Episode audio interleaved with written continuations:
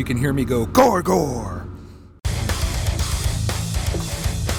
Hacking bowls and freeing souls from America's heartland. You're listening to Bowl After Bowl with Lorian and Spencer.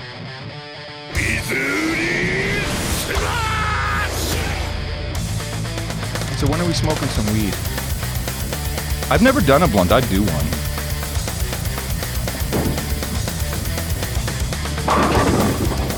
Oh, yes. Coming in hot for a special Sunday afternoon edition of Bowl After Bowl. We call it Bowls with Buds, episode 160. I'm Sir Spencer Wolf of Kansas City, I'm Dame DeLorean. and joining us for this episode of Bowls with Buds, you love him, your favorite, Sir Reverend Cybertrucker.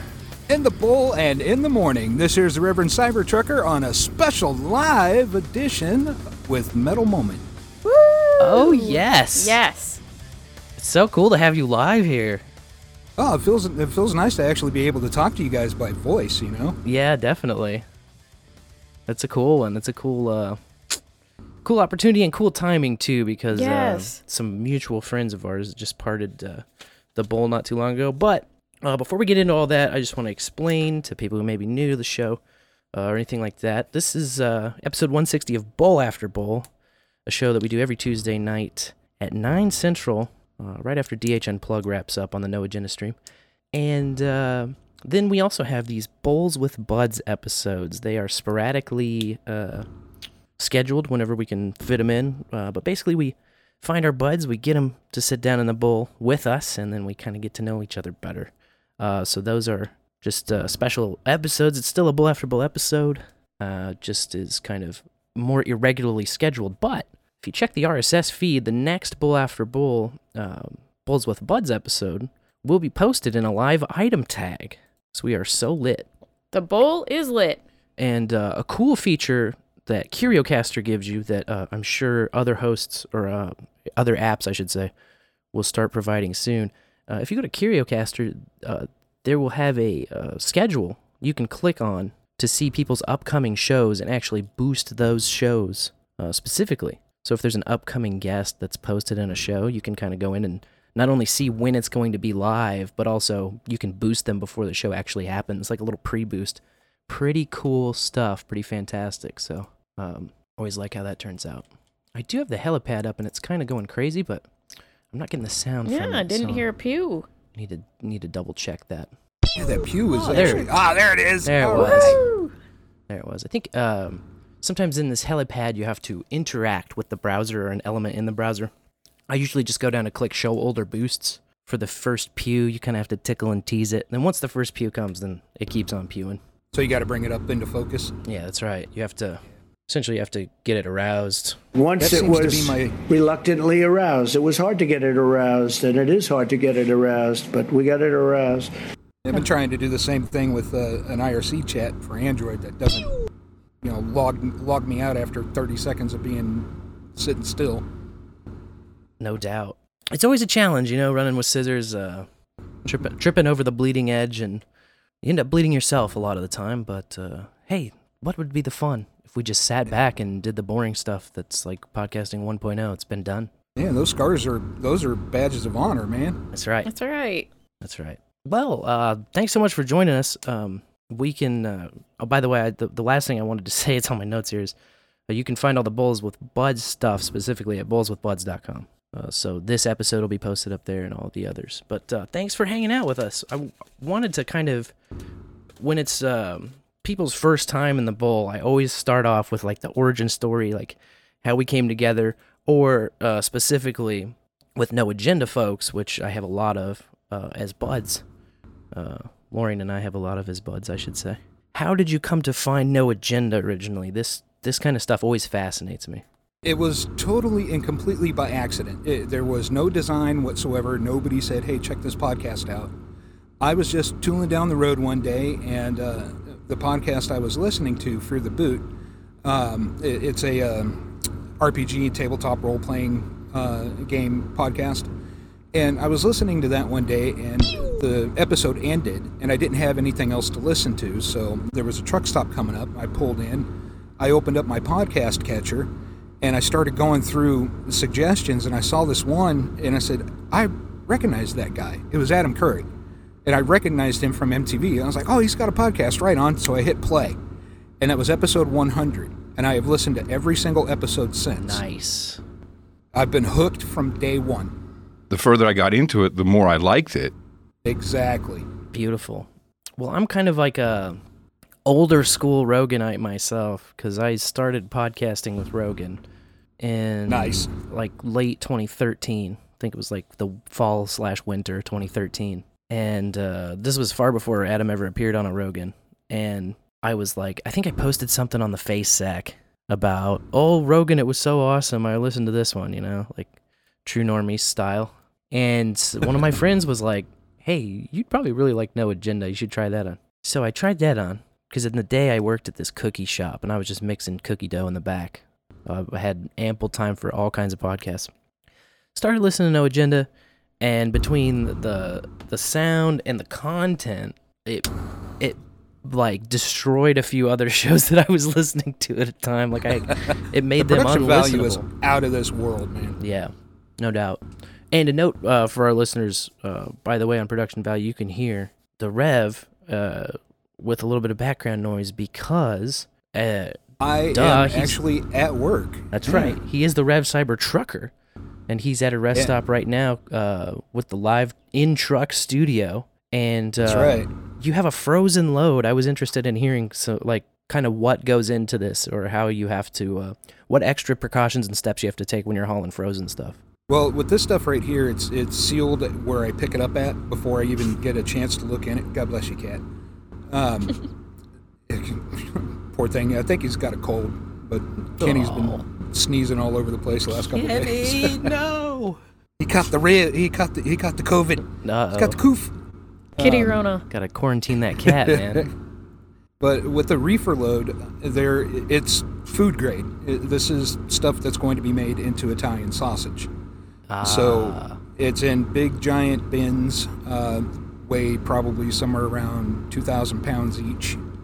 Um, uh, like I said, the load was sealed when I picked it up, but you have to keep track of the temperature. You literally have to get out, physically go check the temperature, make sure that it's below a, a certain temperature and around where it needs to be. mhm. And the load that I'm under right now has to be kept at minus 15 degrees. Ooh, that's So- incredibly cold. And unfortunately, the uh, refrigerator, which is essentially a giant diesel generator, Hmm. is right on the other side of the wall to my sleeper. Gotcha. And uh, since it's like 80 something, almost 90 degrees out here, I have to run an auxiliary power unit, aka APU, in order to keep the inside of my truck cool so I don't burn off all my fuel sitting Sure. around idling. And unfortunately, it's noisy. Yep. Comes with some noise, man. You got some fans, you got some generators, you got you got a lot going on. Yep. Got a lot going on. Um, so uh, we talked a little bit earlier to a f- mutual friend of ours, Phoenix, That's correct. of the Lotus Effect, uh, the newly rebranded Lotus My Effect. baby doll. Phoenix. Yeah, so tell us a little bit because Phoenix says that she got hit in the mouth by you, and I'm interested to hear how that came about.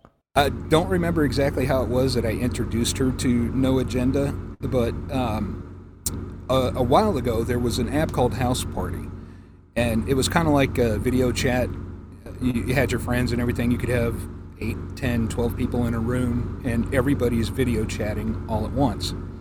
And I met her through there. Uh, we became friends, and eventually we exchanged numbers. We've met uh, a couple times in real life.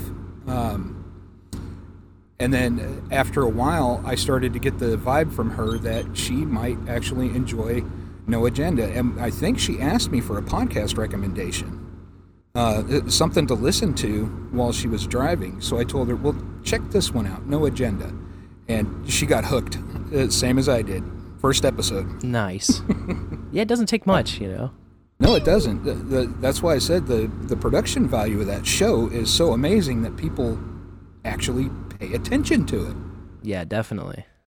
So we ended up uh, becoming good friends, and then um, when her and Foam, Foam Boy started uh, what is now rebranded the the Lotus Effect, when they started the Lotus Pod, uh, I knew that they were friends, but it, I thought maybe there was a little something to it, but I wasn't hundred percent sure. And then when I found out, I was like, well, that makes perfect fucking sense. No doubt. yeah, I think it was a suspicion of many, but a surprise to none. exactly. That would be my guess. That would be my guess. The tongue is drunk. nice. Um, well, it's cool because uh, I have actually we we've met you in person at one of the KC meetups, and Yes. you had been trying to make one for a while, and then I think you've spent spent the last few trying to make them again, but that trucker schedule is just kind of uh, it has to kind of luckily thread the needle, right? Unfortunately, yes. Um, literally anything can throw me a half a day off my schedule. I missed out on the uh, the South Carolina. Oh, I think I lost you, Rev. Yes, I did. We'll get him back. His head is gone, indeed. As I uh, get a notification from Cleve Feed, Sir Rev Cybertrucker has gone away. Gone away. Gone away for another day. Well, we're trying to get the Rev back. Yep. This is a perfect time Oh. to uh, you're out there in the Stream World. You gotta spark one up, I suppose. Yeah. Spark one up. What else can you do in the bowl? Well, grab a bottle of whiskey, It's true. You could get a bottle of whiskey and a bowl. take your clothes off, get comfortable. All the above are options. All the above are options. Yeah, I'm not seeing. I'm I'm guessing uh, that was one of my questions on my list. So uh, I guess right when he gets his butt back in here, we are going to ask him about uh, how exactly he's connected to these interwebs. Yeah. Whether it's the you know, because it could be the truck stop Wi-Fi Wi-Fi. You could have a hotspot going on. Uh, it depends. But uh, in the meantime, also you could catch up on some of these boostograms you've been hearing pewing uh, their way on in here, including. Let's go back to uh, where are we starting at? Gotta go back. Gotta go back. Oh yes, Oma starting things off. Uh, 4,200 sats from Oma at a fountain. Woo! He says, "Pound the bowl." Yeah. Thanks, Oma. Uh, 7777 from Pfeiffer out of Breez. Pfeiffer says, "Oh hey, Oh, hey, Pfeiffer. Missouri smash to you, Pfeiffer." Thank you. I know I have it. 33 33 sats from Phoenix and Phoneboy, Yay. who say, In the bowl to Reverend Cybertrucker, boost! Boost. Thank you, guys. Uh, 3333 again from Servo. Are my boosters working? Yes, indeed they are, my good sir. That one Thanks, coming out of Boost CLI. Harvhat uh, 3333. He boosts the live tag out of CurioCaster, boosting on command. Look at that. Sweet. Got it done with command science. Thanks, Harvhat.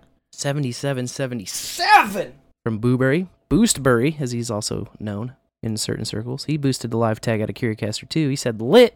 Oh, and he's got a he's shilling a link to his behind the schemes uh podcast index account. What could it be? Oh, cool, fucking lit. He has uh, screen Oh, capped. there we go. He has screen capped. Oh, he's back. He's back. Woo. Welcome back, Rev.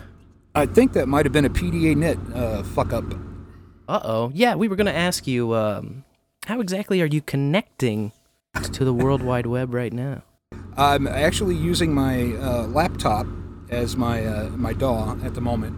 Uh, my tablet has a program called PdaNet, which allows you to do a um, VPN-enabled Wi-Fi connection between two different devices. Ah, So Cricket has absolutely no idea that I'm tethering the shit out of my laptop. oh, cricket.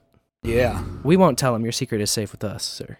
Now, I could just go ahead and use the normal hotspot on Verizon. I got 50 gigabytes a month, but that Wi-Fi connection is so fucking throttled, it's insane. Oh, it's like, oh, you've got 22 megabits per second, but we're only going to let you connect at like 0.2. Oh man, that part is rough. I've read a Yeah, little bit is. about that in forums. Uh, the throttling that goes on that uh, Verizon's pulling. Oh yeah, um, it's gotten to the point now. I should be at 20 megabits per second. I should be able to pull a 200 megabyte file down in like what, 10 seconds, 12 seconds, Mm-hmm. less than that maybe.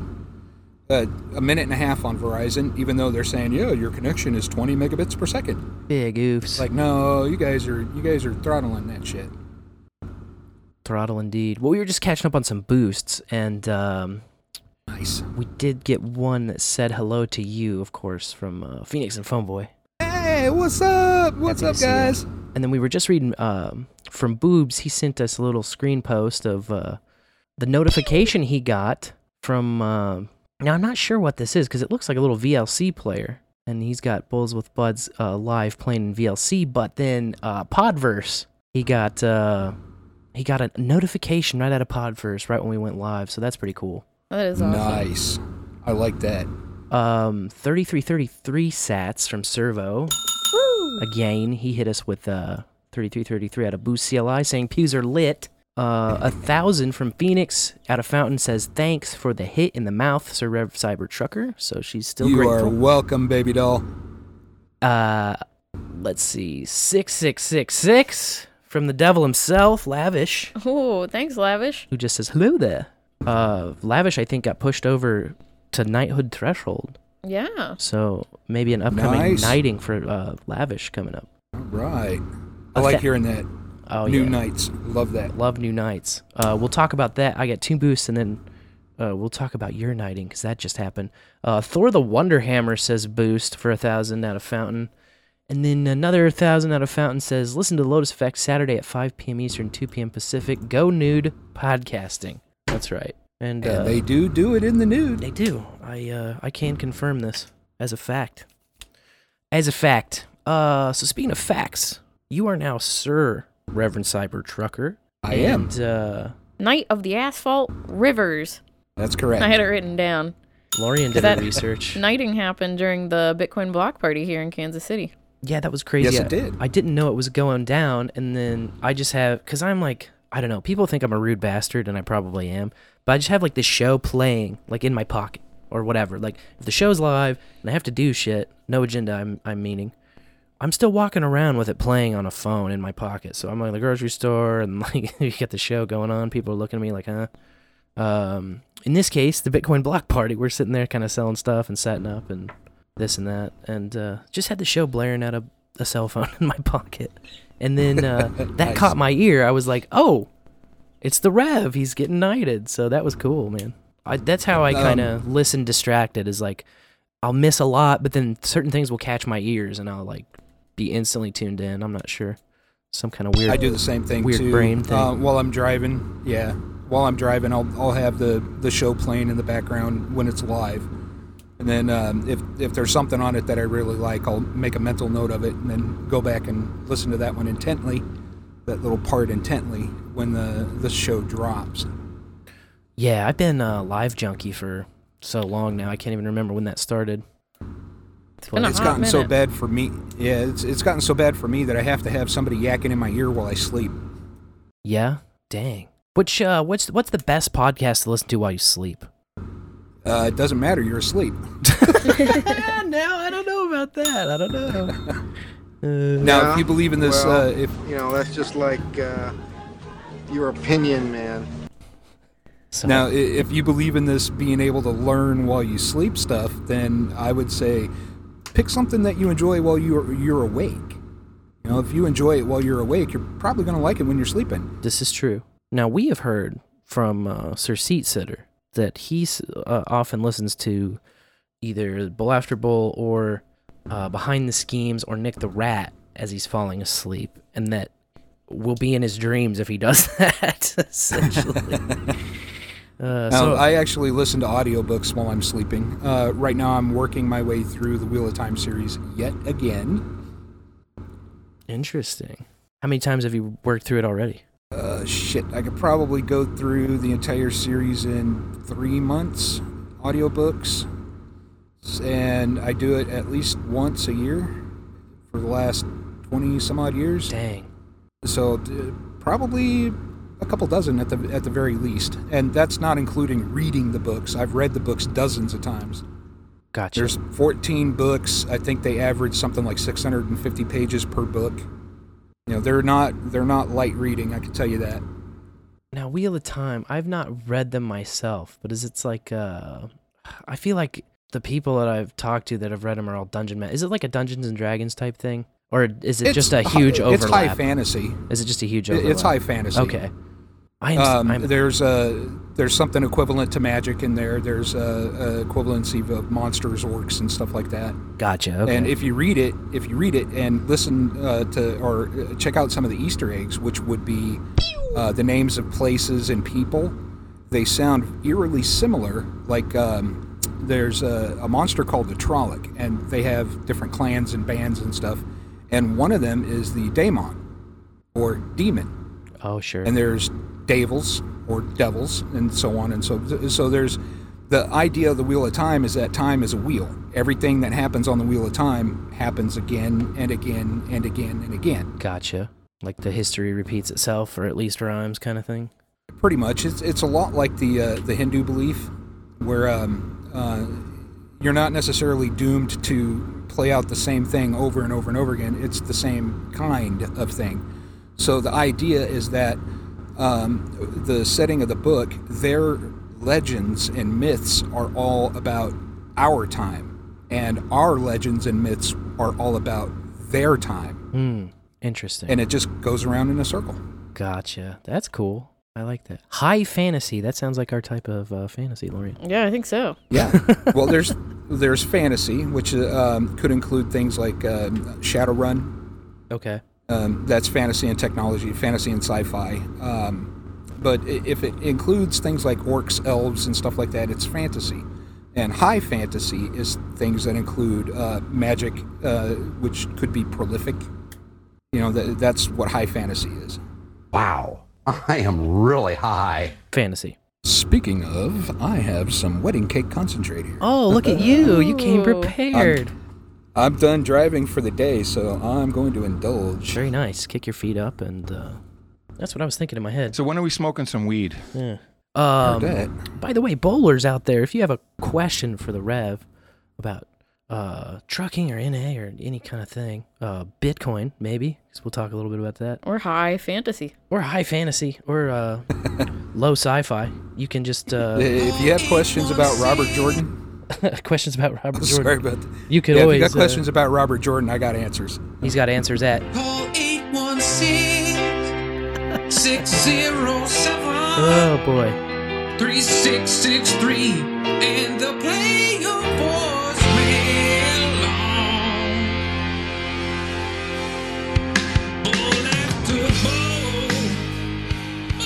Like the bee says, nice recovery. Oh yeah.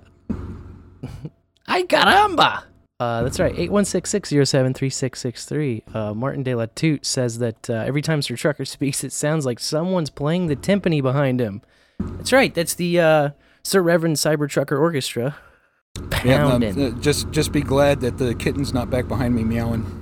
I wanted to uh, ask you about the kittens, by the way. Uh, Kenny and Grogu. My monsters. Yeah. And Grogu is a new addition. Yeah, I mean he's been brought. Uh, has he even been with the rig for a month with the crew? She has been with She- me for um, a, um one month now. Oh wow. She is. Yeah, she is about uh, eight weeks, seven weeks old, eight weeks old, somewhere around in that area. And uh, wh- how did she get hired? I guess were you were you looking for candidates, or did she just kind of show up at the right time or place? No, I wasn't even looking for a cat when uh, I picked up Kenny. Uh, so, um, with Grogu, uh, and I named her Grogu because there is a character in the Star Wars series, The Mandalorian. Uh, it- it- at first, he was known as Baby Yoda or the Child. Ah, yes. And it turns out that Baby Yoda's name is Grogu. Now, Grogu is a Mandalorian foundling. Uh, Mandalorian found the child and took the child under his wing, and they became a clan of two. So that means Grogu is a foundling. Since I found Grogu, ah, I named her Grogu. yeah, I gotcha. Now, Kenny, on the other hand, the first word I saw after I picked him up was the the name of the the truck manufacturer on the side of my truck, and I was like, "Oh, that's good enough." Little free association.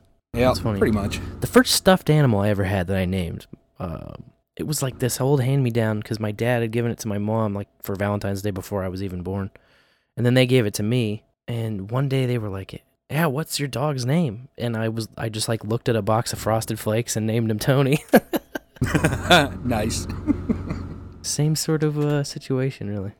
First thing you see. You got to get creative. Yeah, you know? good enough, man. good enough. I'm glad I wasn't looking at these antibacterial wipes that I'm looking at right now. Yeah, no kidding. Disinfecting. That's your name now. Yeah, it would have been would have been a tragedy if she had ended up being named Fan Brake Clutch. That's Oh, that's how I ended up with uh, Grogu. I was uh, the fan clutch on my fan went out, so my truck was no longer cooling itself. I had to take it to a mechanic to get it fixed. They pulled me into a parking lot because their their bays were full and it wouldn't take them long. They already had a guy out picking up the part before I even arrived. And I was standing out with the mechanic who was going to do the work, and we heard and then Uh-oh. and we looked, and somebody had hit Grogu's mama oh no. Oh. and killed her. And one of the mechanics was looking out in the street. He goes, "Oh man, that's the shop cat."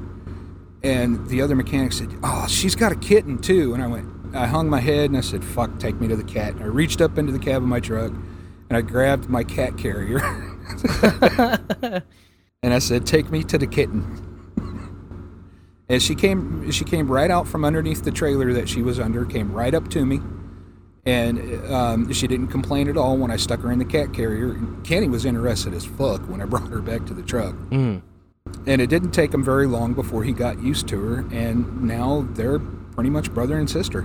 I see them cozied up cuddling uh, in one Yep. of these older posts from your uh, No Agenda social account, which I posted just now in the chat.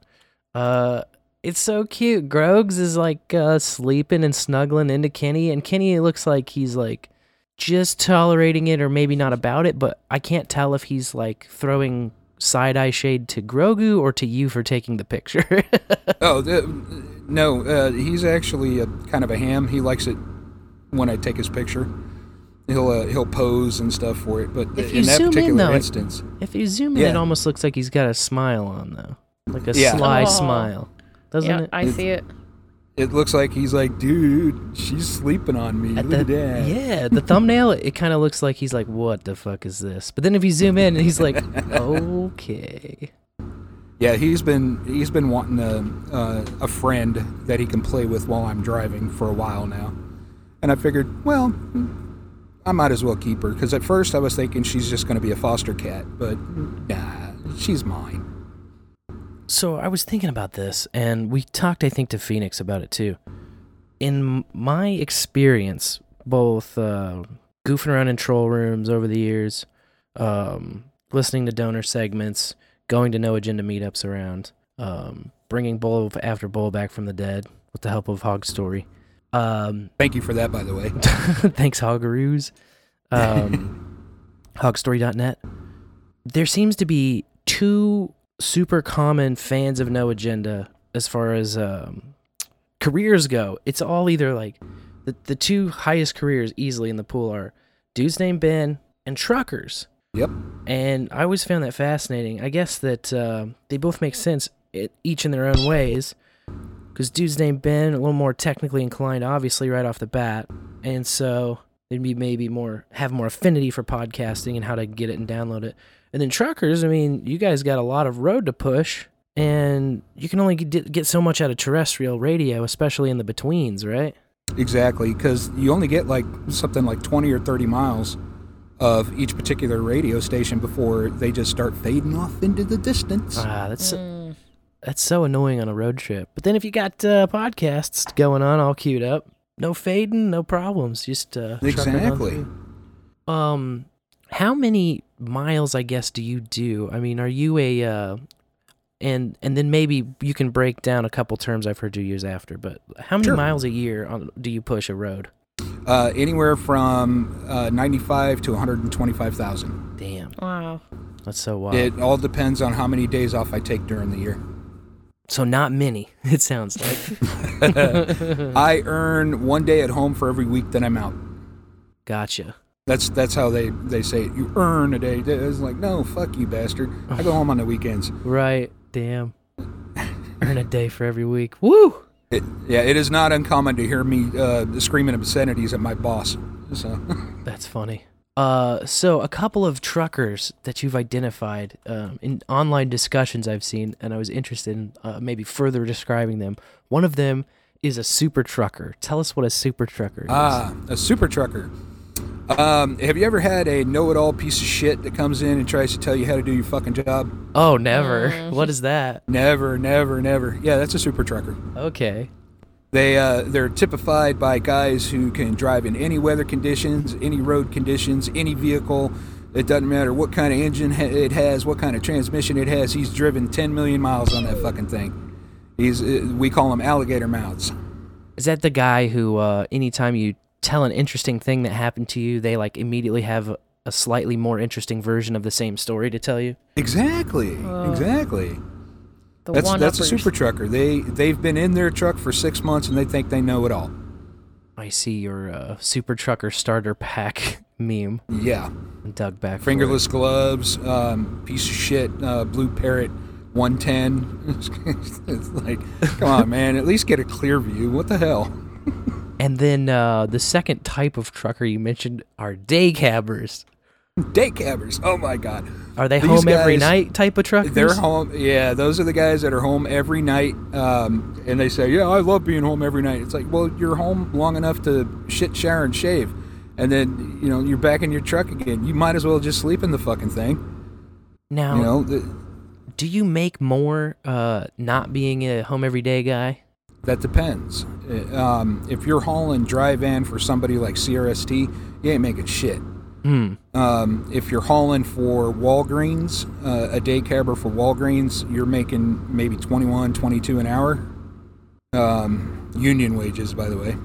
Um, they, they may go up nowadays. Uh, if you're a um, if you're an elite driver, and I typify an elite driver as somebody who has been in their seat for eight or more years, you know, that has about a one million miles accident free under their belt, and you're making a premium on your pay. Like right now, if I were to take away my per diem, it's a tax scheme. It helps me to not have to pay as much in taxes at the end of the year or makes my refund a little bit bigger. Gotcha.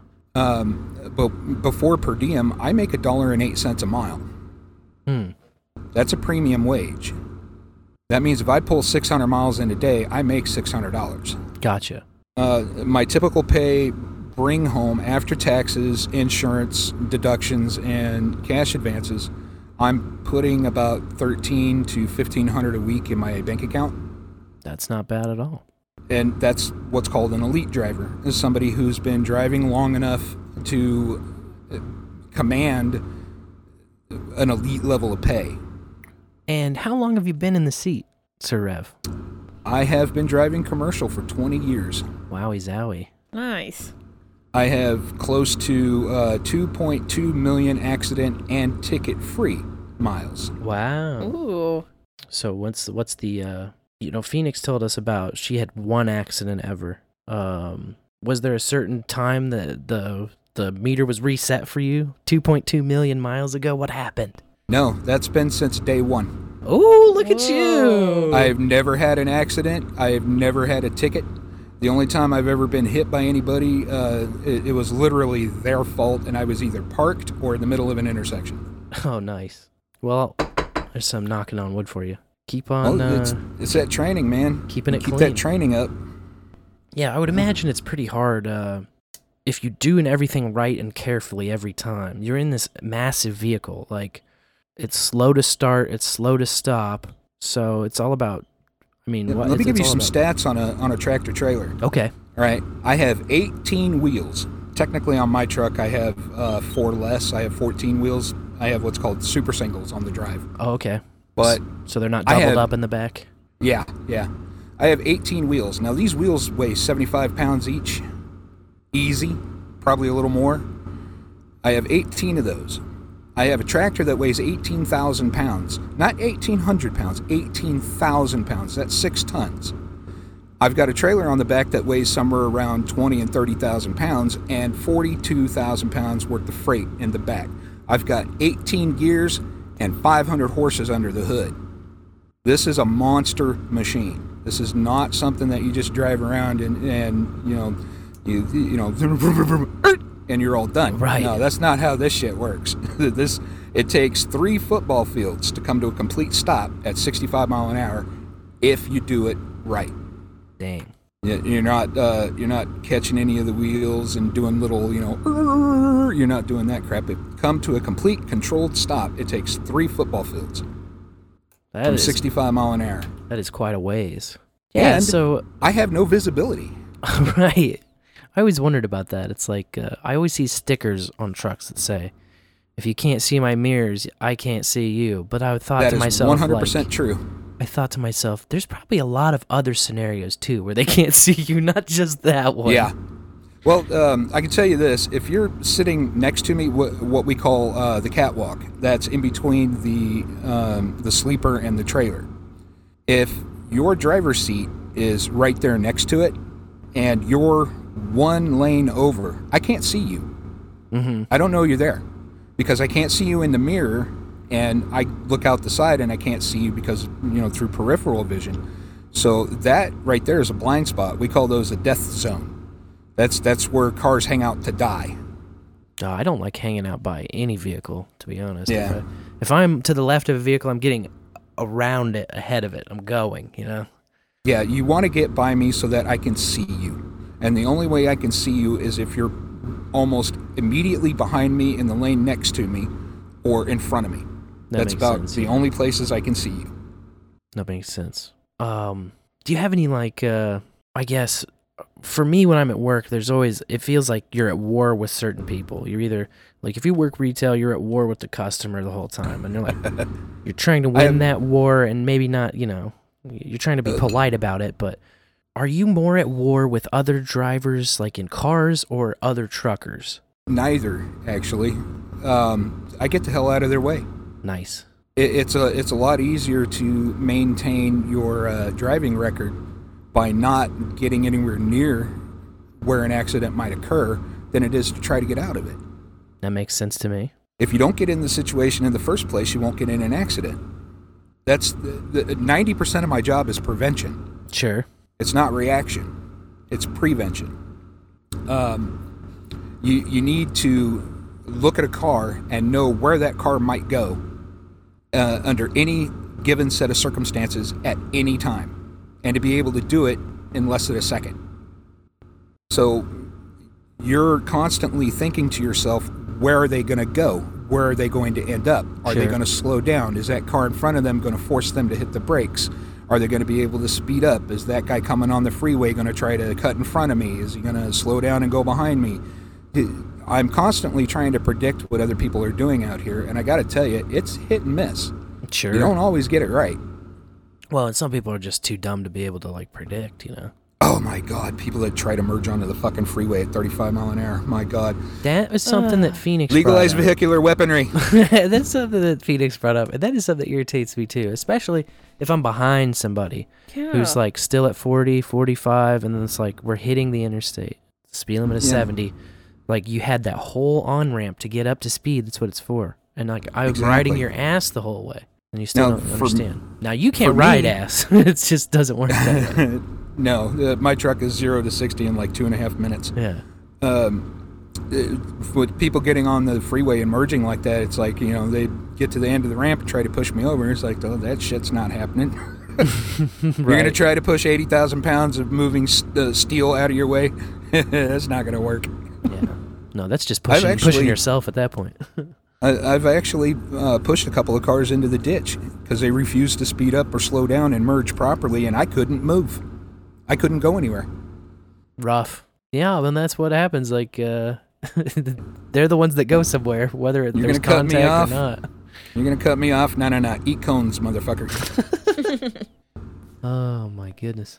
Uh, a few boosts that came in, including from Blue Douche at a CurioCaster. 3,000 sats on the live tag. H- Hiya. Nice. He says, Heya to Rev, uh, to Rev, to Spencer, and Lorian. From What's my up, my dad's, douchey friend? from my dad's 80th birthday.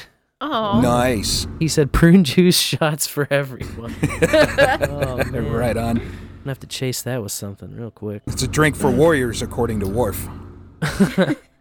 Uh, 3333 from NBS. Good to see you, sir. Uh, no, no, out of Fountain. Uh, 33333 from Booberry. Woo! Get the threes going on. so many man. threes coming in, and he says, "Come on, y'all, we got to get BAB rank number four on Fountain. With the combined power of our friendship, we can do this." Oh my god! Thank you so much. Oh, boobs. He's the rallying cry. Oh shit! Yes. Blueberry. Yes, troops to number four. We could overtake Marty. Onward. Um, and then a 3333 again from Boostberry. Oh no, wait, it references Boostberry. This isn't from Boostberry. Uh, Boostberry said boost the dip, so Phoenix boosted the drip. Go Ah, podcasting. Oh, Boostberry said boost the drip. See, the problem with reading is that you have to see all the letters in the word. it helps. yep. uh, go podcasting. Indeed, we also had a call from a caller who called. Oh, nice. Who called uh, 816-607-3663, and the caller had this to say. Hey, I have a question for Rev Cybertrucker. Uh, how high are you? Phoenix and Phoneboy are pretty high on our way to the Charleston meetup. What, Uh-oh. what? Just wanted to shout out to say hi and, uh, we love you, newly knighted Sir Cybertrucker. Sir Rev Cybertrucker. We love you, man. Happy to Yeah, I uh, love see you too, finally guys. in the bowl. Bye. Bye. So much love uh, amongst the bowlers, man. It is a it's a big bowl of love. Um, yes, That's that- my couple right there. that's the perfect uh, segue, Phoenix, because I had uh, mentioned earlier you're, you're newly knighted. Tell us about uh, like what led you to that, because you knocked almost all of it out at once. It sounded like it was like over a nine hundred dollar donation, was it not? I did. Um, I actually closed a, um, a broker deal, and it gave me a large chunk of change. So I had donated fifty dollars to No Agenda before, and uh, with me, being able to donate is kind of hard. I keep myself on a very very strict budget, uh, very strict weekly budget, and I spend absolutely nothing else while I'm on the road. So all of the boosts and, and donations and everything that I give out, that's my grocery money. Uh, That means I'm going without something that week in order in order to make sure that somebody knows that I value what they put out, and I want more of it, and I Oh, want to make sure that, yeah, and I want to make sure that that they are uh, compensated for their time and efforts. So, the the the donations that I make are few and far between, but it's basically what I can. That's that's actually the impetus behind Metal Moment.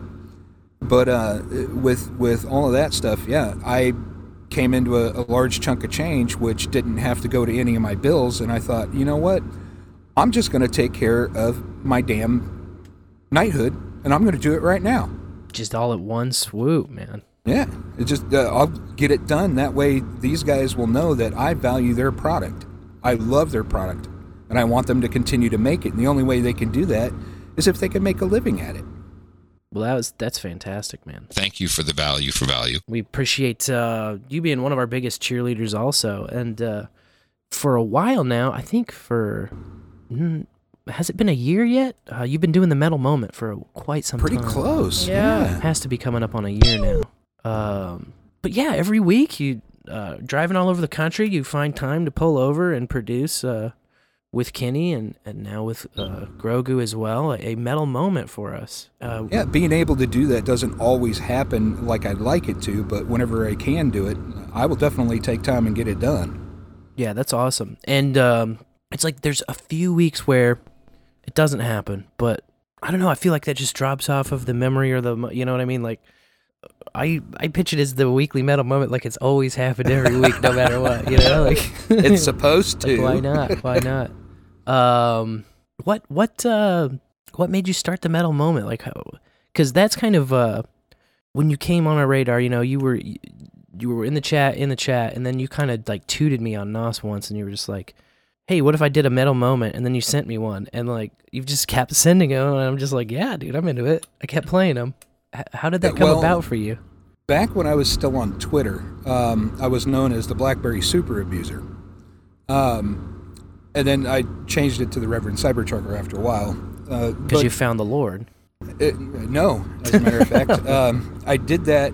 I went and I got my ordination because my oldest daughter was probably not going to be able to afford an officiate at her wedding. Gotcha. That's so very cool. mm, uh, they decided to just get a common law marriage, which left me with an, ordina- uh, an ordination that for no reason. And then recently, my youngest daughter uh, asked me to uh, officiate at her wedding in June. Congratulations. Aw, that's awesome. So I do I do get to use it. But that was a reason why I went and got my ordination was just so I could officiate at my oldest daughter's wedding. But I figured Cybertrucker sounded pretty cool, but you know, I'm ordained, damn it. I'm a reverend. Yeah. you got to have that in there, you know? And so I added it to, and it became my name, uh, my online name, and while I was on Twitter, and I just started sharing. Um, I'm constantly looking for new music, not just heavy metal, but that happens to be my, my favorite genre. Gotcha. And I constantly looking for new music, and I kept finding all kinds of obscure stuff that nobody really knew about. And all my friends were telling me, you know, hey man, you ought to just start, you know, whenever you find something, just tweet it out. You know, that's what t- Twitter's for, right? Yeah. Like, okay, well, whatever. So I started doing um, once or twice a week. I would just find a real, you know, real nice song and tweet it out as a metal moment, a moment of your day when you can stop and appreciate some heavy metal.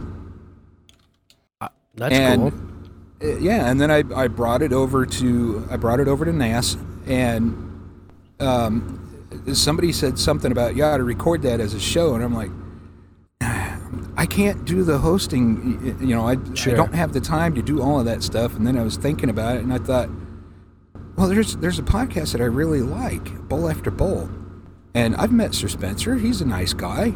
I wonder if he might be interested in this in lieu of me being able to make, or in lieu of me not being able to make donations all the time. Yeah. Maybe it'll bring some value to the podcast and it'll translate into donations and it'll keep you guys going. Well, so I pitched the idea to you, and Yep. apparently everybody likes it. It's been Yeah, we great. love it. And uh, it, it fits in the show really nicely because usually we do it to transition kind of out of the stony news and into the voicemails. Although sometimes we can call audibles on format and that kind of stuff. But generally Yeah. that's where it sits. And it's kind of like a energy pickup at Yeah. that section of the show that's just so cool. And um, And it provides a nice segue into the next uh, the next segment. Yeah, and it's uh it's different too. You know, I mean, I I love our show being different. It's evolved over time to you know add a few different segments that always occur. Um, the on chain off chain cocaine shit stain is probably the most recent addition as a segment, and it's just like Dude, I got to tell you, that segment has taught me more about Bitcoin than I knew in 10 years before that, so. since I started listening. I saw that you had uh, in your uh, massive screens up there. You had the the current price pulled up too, in, in one of your toots. Uh, Yes. you've been keeping a close eye on this dip and smash buying. You have no idea. Man, that's got to be crazy to Um, see him at like all of the different wild times too. Yeah, it is. Yeah, when the, when the dip happened, um, I set a price target of 28, Gotcha. and it hit 28, and I bought 14 Bitcoin Holy Moses! When it hit 28. Value. Yeah, Well, you'll be set. I have a my retirement fund is is 100% administrated by me and me alone. ah, gotcha. What's good retirement money? No doubt. Mm-hmm. That's a lot of corn, my man. You're not supposed to be telling people that you're, how much corn you have. Value. Yeah, good luck finding it. All cash, baby. Uh, I ain't looking for your corn. I ain't looking for your corn. We're looking for your Yeah. value, which uh, you know, you you kind of couched the value you give by saying like, "Oh, I do the metal moment because you know I can't give that often." But but Rev, you you are among the top of our value uh, producers in Treasure, also. So and then Yeah. I go ahead and I donate uh, anyways. yeah, I can't. We we can't thank you enough, man. I'm just uh, don't go without I- your uh, your meat and potatoes on our behalf, man. Oh, I don't trust me. It- it- for me, something like that is just downgrading from uh, you know name brand spam to store brand. Nice. Best Yeah, choice that's spam tonight. that's right. Matter of fact, Send I got a the can of that right here, and that's for lunch tomorrow. Well, we're kind of on a climb back up. Uh, 31120 is this simple TikToker thing I have. Ticker, Shouldn't say TikToker. Um, for fast tickers, I just go to Preve because it's super simple. Uh, and I've used it since like I first found out about Bitcoin in like 14, 2014, I think it was. Yeah, finding a finding an actual real time live ticker is virtually impossible. Fortunately, the one that I use, uh, it updates every second. Nice. I like. So it's it's uh, not fantastic, but it's it's doable. I've stopped buying um, stuff from Coin- from Coinbase Pro, but I still like their charts, including the depth. I think might be one of my favorites. The depth chart that they have. Uh, Kraken has really nerded out charts too. Crypto. yeah, you just went off into into territory that I've never been to. So Crypto Watch on desktop is nice. Well, people people always have these strong opinions about um, this exchange and that exchange and all this stuff. I like to try a lot of them just to know what's going on. You know. I do, like try a and of most of them, the time, it, most of the time for me, as long as I have a, a ballpark idea of what's going on, I'm happy enough. Definitely. Um, I I'm the old the longer I do this shit, the the less crazy I am about KYCing for people. So, um, my next rabbit hole might be looking at Bisq, uh, which I just have peeked at. But uh, it's basically a way to buy it uh, non KYC Bitcoin peer to peer in a variety of ways. You can just set a uh, buy or a sell offer and be a maker, and then a taker comes along and takes it for whatever payment.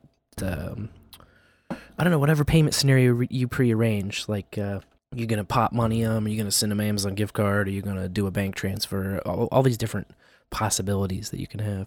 Interesting. And I think the Bisq network is just a layer two that uh, kind of custodially escrows it until the money swap's done, so that nobody can fuck anybody, basically.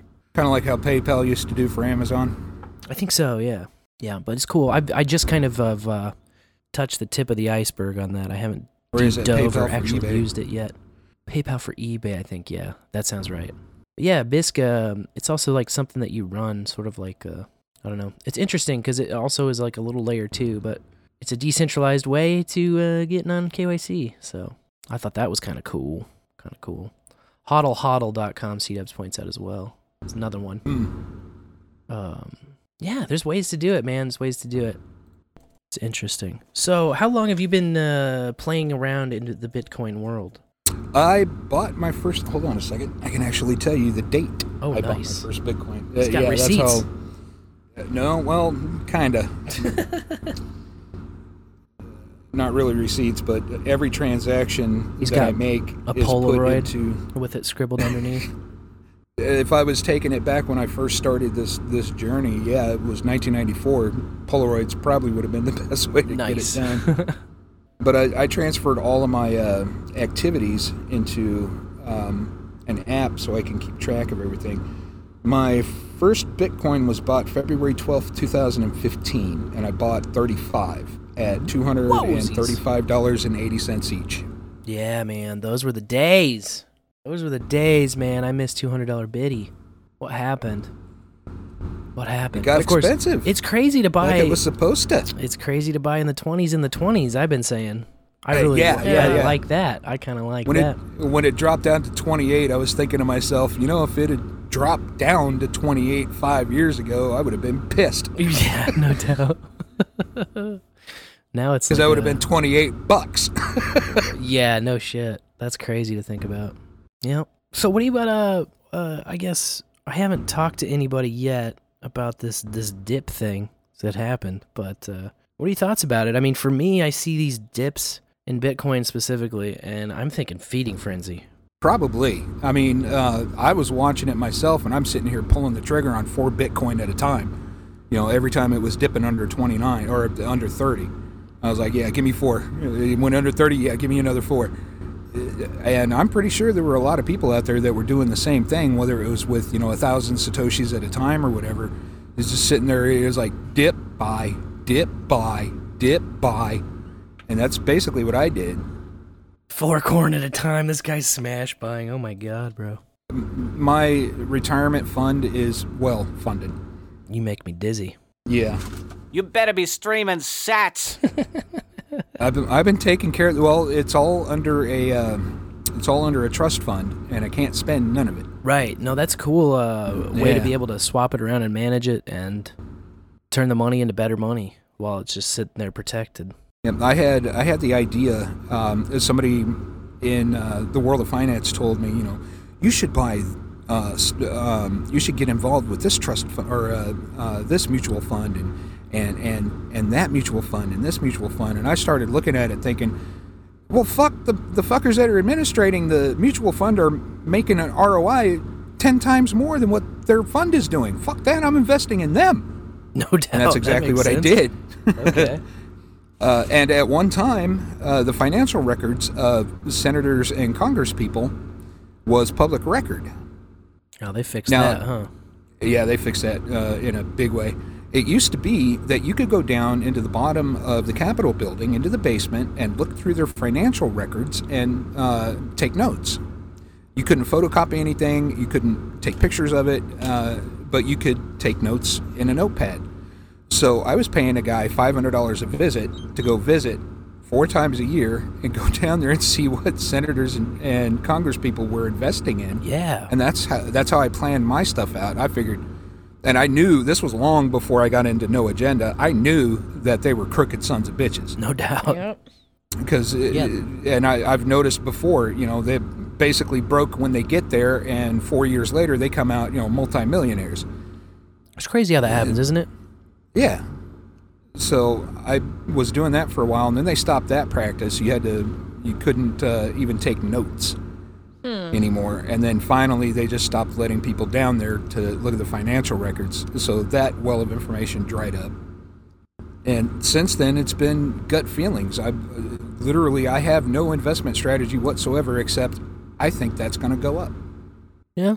I mean, I guess it all boils down to that in a big enough picture, right? what will go up? Um, Well, the- you what's think good for the long uh, term, you know? Yeah, you think about the, the time of year, right around Christmas, uh, toy toy com- toy manufacturers, their stock goes up. Yep. So you um, three four months before Christmas starts rolling around, you buy a bunch of stock in the company, it goes up, you sell it off right before Christmas, and you make a little money. Uh, there's also other things that uh, will never go out of style: ball bearings, nuts and bolts. Sure. Those those companies don't go out of business. Technically speaking, there's always somebody manufacturing bolts and ball bearings. Uh, roller coaster companies have shown a steady ROI for the last 30 years. Interesting. Uh, those are long term investments. I'm talking 10, 20, 30 year long investments, not something that you want to pump and dump. Sure. Yeah, it doesn't seem like something that would have a lot of volatility action. Uh, no, uh, it's just a, a steady increase and, and the occasional crash, which is usually corrected within a few months. Gotcha. Yeah, so I've, s- um, steel companies, ball bearing companies, roller coaster companies. Um, I try to stay away from entertainment companies like Disney and stuff like that. Sure. You know, and you've seen this with uh, you know the the woke shit. You know, all of a sudden people turn on them and they lose a shit ton of money. Yep. Yeah, I don't want to invest in a company that has the the capability of dying like that. yeah, at a at a fickle public. Yeah, no kidding. the- you're at the at the mercy of a fickle public. Ugh. Um, it, it seems uh firearms manufacturer stocks do all right too. For the most part, uh, they are nothing but consistent performers. Mm-hmm. You know, even uh, even when um, uh, any kind of gun control uh, rhetoric starts being floated around in the narrative, their stocks they may dip, but they usually recover the next day. It seems to like help in the long term, that kind of stuff. exactly, Which is because kinda people wild, are like, "There's people out there with guns. I want to get one too." Yep. Hello, you know. right. Yeah. Well, and even you can have all the guns in the world and just still need more ammo. So Oh, precisely. Got to take that thing out and shoot them bullets That's in how it order goes, to get man. good at hitting shit. that's right. Yeah. Your first time can't be when you need it. right. Uh, well, this is far from the first time uh, for this next caller calling in and leaving a message. In the bu- bu- bu- bu- bu- bu- bu- bowl. In the bowl. Good to hear you, Reverend Cyber Trucker. Hope you all What's having up? a good show so far. Oh, yes. Uh, definitely always really appreciated and liked working with our truckers when I was on tour. Um, the two most important departments, in my humble opinion, is the drivers because they're going to make sure that your shit gets there on time so that you can get loaded in and do the show on time and, uh, you know, ensuring that it's not all smashed to hell. And, uh, second, equally as important, would be the musical conductor because the conductor is, you know, leading the tempo and the pace, and for Hmm. all the band, and the singers are taking their cues from the band, and the the stage manager is taking the cues from the band, and it's a neat little eco- uh, ecosystem, I guess. Worked with a lot of really cool truckers over the years. We had Big Dave, Little Dave, Regular Dave. Uh, Nelson was cool. Nelson, he's one of those old, old school dudes. Um, all, all good people. Uh, I did have a question. Uh, a couple of weeks ago on Bowl After Bowl, you brought a song called Robotomy by the Tremor Cats. Excellent tune. But you said those four little letters that got my jimmies all stewarded. And that would be G W A R. Rev, I gotta know. You seen the GWAR show? If you have, the year, and uh, what did you think of it? In the bowl, everybody. In the bowl. In the bowl. I knew that uh, My- Booberry would get a diamond hard erection when GWAR got brought up for sure. You ever been to a GWAR show? I've been to several. Oh, look at you! Yes. I I went to a uh, I went to a, um, a concert in Anaheim, California. My very first GWAR concert. It was their um, Live from Antarctica CD. They were promoting that one, and that was my very first uh, GWAR concert. I got covered in piss. I, I'm happy to say Oderus Urungus pissed on me. Oh man, I think Booberry is rolling around on a puddle of piss and jizz himself. I'm sure they would just jizz all over themselves for that. And I have met David Brockie. There you go. Uh, he he is uh, Oderus Urungus of GWAR fame, and I've met him, and so is my brother. Very nice. Look at you. You're on the GWAR train.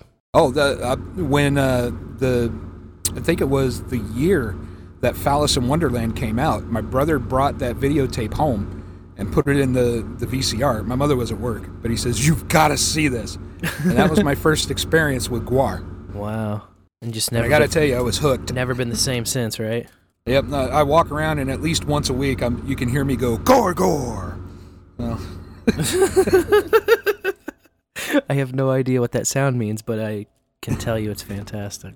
Uh, Well, in in GWAR in the GWAR mythology, Gor-Gor is the bastard son of Oderus Urungus and Slimenstra Hymen. Okay. Uh, he's a giant uh, Godzilla type monster. He is Gor-Gor the uh, the the tyrant lizard. Fantastic. Yep. I know Booberry's out there like, ugh, duh, you got all this? this is basic lore. Yeah, yeah, exactly. It is basic lore. It's basic gore lore. Come on, catch up. catch up. I know there's a uh, a talking sentient penis involved, which I'm definitely The cuttlefish of Cthulhu. Yes. I can uh, I can get behind. Um, yeah, the old gore pick, man. That's that's how to get to my boy Booberry's heart really quickly. Nice. Yeah, that that band Tremor Cats is my brother's brainchild. He's the uh, the lead singer. Uh, he's the one who put all of the band members together. He named the band. He writes all the the lyrics and music. So that's all pretty much my brother uh, running that whole show. That's he awesome. Is a, he's a member of another band called Fifteen Stitches, but he's just the uh, he's the lead singer. He didn't. Um, he's not one of the founding members. Gotcha. Um, so I guess we had, uh, because you had sent to me a uh, a metal moment for today. Yes. Conveniently enough, conveniently enough. Uh, so since we're on the topic of metal moments and awesome metal, Uh, I was going to say um, I have the full song. Uh, you can uh, fa- you know cross fade it out uh, if you want to, or play the whole thing. Either way, doesn't matter to me. okay. Uh, yes. Let's let the bowlers decide. Here we here we go. Let's give it let's give it a rip. In the bowl and in the morning. This here is Sir Reverend CyberTrucker and Kenny and Grogu. Where'd he go? This week's metal moment. Oh, and of course that's just the intro. Um, here we will play this week's metal moment.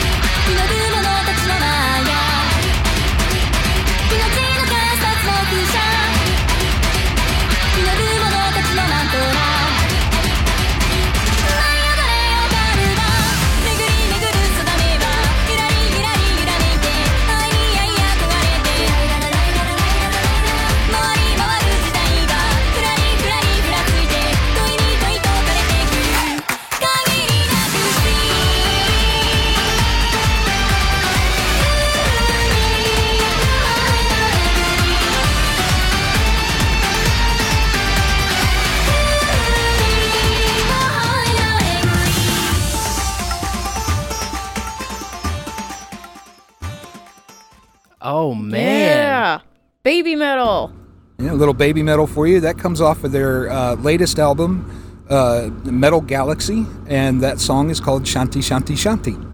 Very nice. Always bringing something Yeah, that yeah, that entire album is actually takes uh, musical styles from all around the world and mixes them in. It's also their first album to include guest vocalists.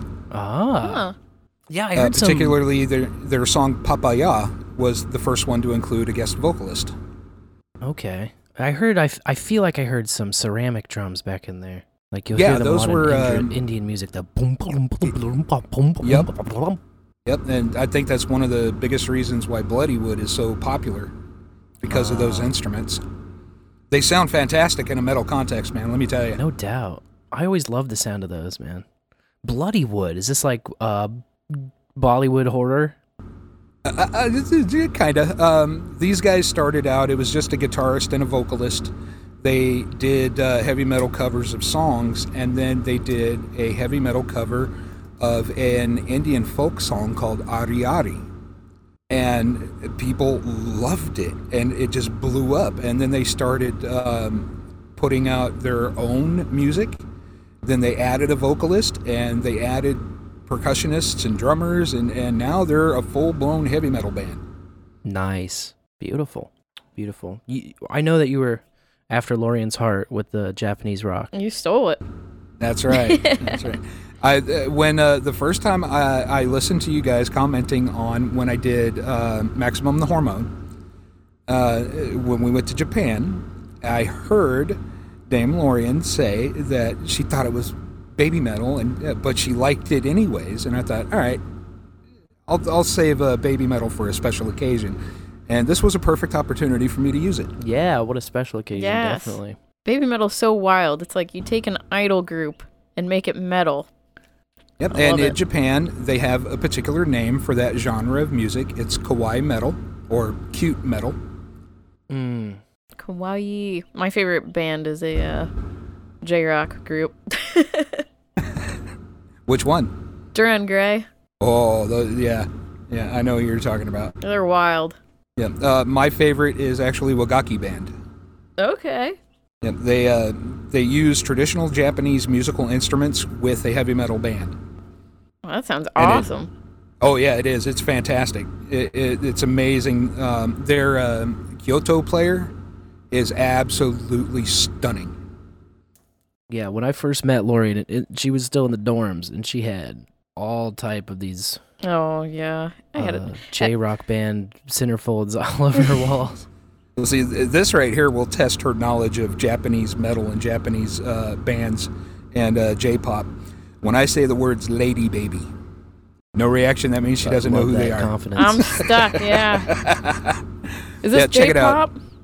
J-pop? Kinda.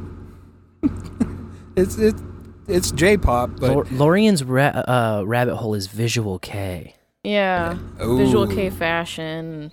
The classics like X Japan and also I don't nice. She uh she had us watch this documentary. What was it called? This is X. We are X. We are X. Hmm.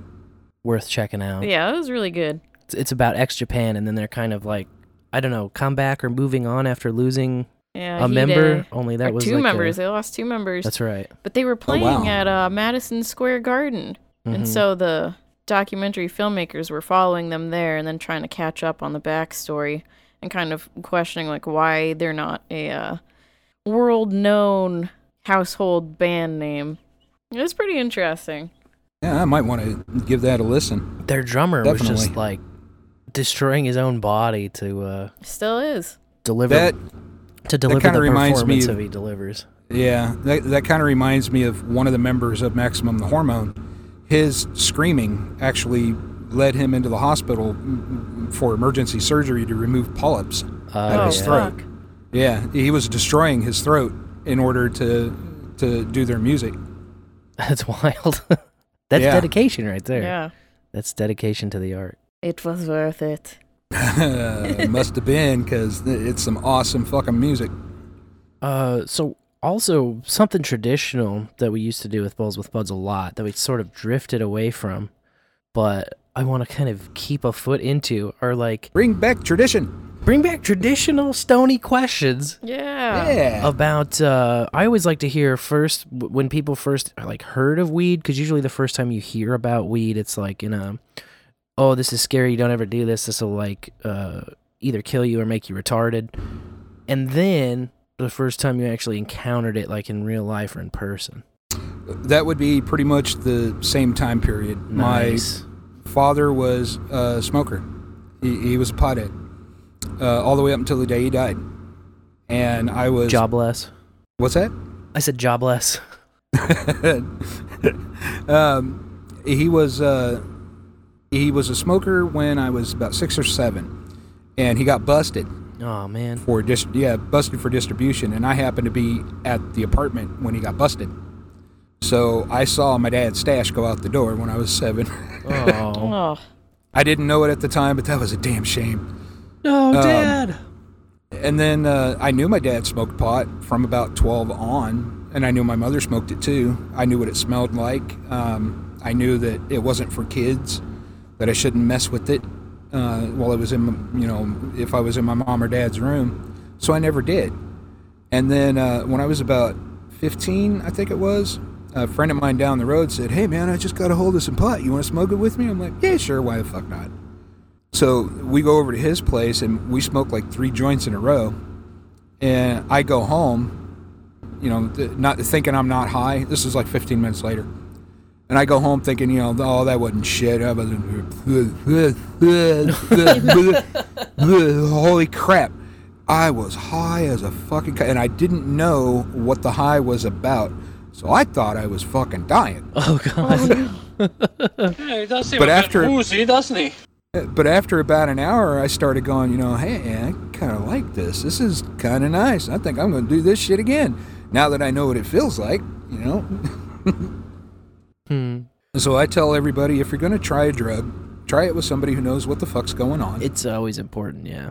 Yeah, that way they can they can allay your fears. Uh, Somebody could have sat me down and said, "No, you're not fucking dying. You're just stoned." Yeah, they Yeah. can just kind of explain what's going on uh, in a helpful way. That is called. But I liked it, and after that, I started cultivating friends that had connections to it all over the place, and finally ended up friends with uh, a guy by the name of Uriel. Okay. Uh, I became friends with him because a bunch of guys were teasing him about his name. Hey, look, it's urinal. And I'm like, Aw. "Eh, fuckers. How Come on, get creative, would you? yeah. And uh, he was like, "Hey, thanks, but I appreciate, it, man." And he pressed a, a baggie in my hand. He gave me a quarter. Nice. Hell I was yeah. like, "Fucking sweet, dude!" I was like, "You want to come over to my house and you know smoke a little bit?" And he's like, "Yeah, sure."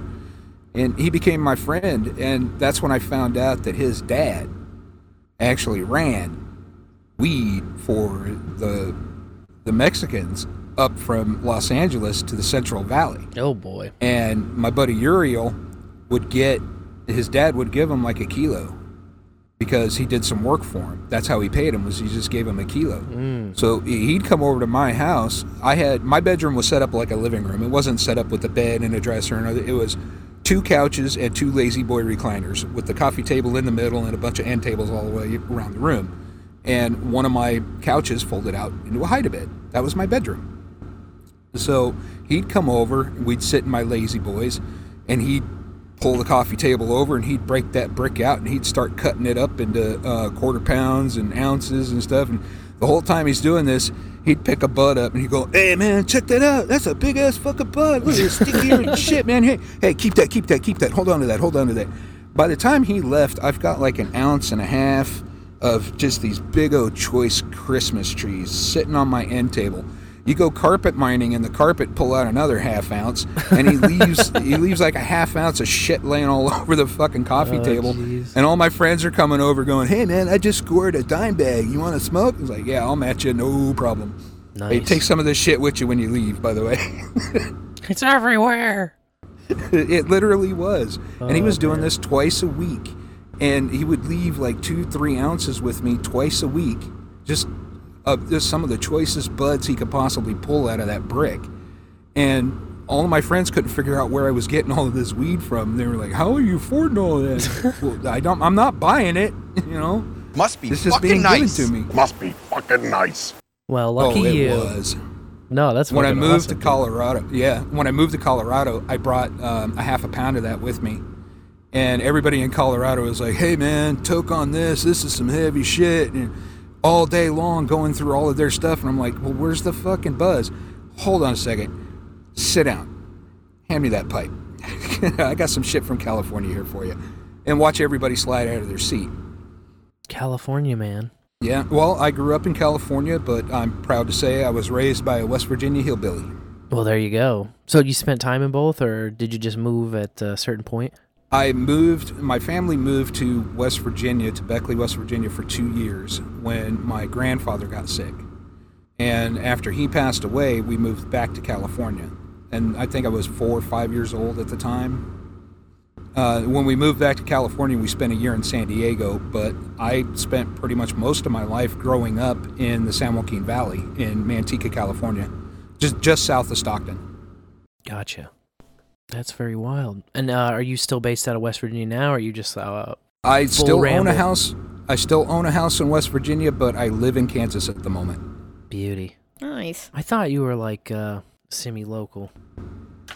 I am. I'm regional. Uh, What I use, yeah, what I usually do is I run from Kansas City or St. Joe down to Orlando, Miami, you know, the, down around in the, the Florida, and usually it's meat or um, potato or salad products from a company called Reser's out of Topeka, and I'll haul that down to Florida, and I'll either pull um, orange juice or Coca-Cola water Mm-hmm. or flowers, out of uh, flowers, cut flowers, fresh flowers, and we'll pull those out of Miami, and those go to Denver.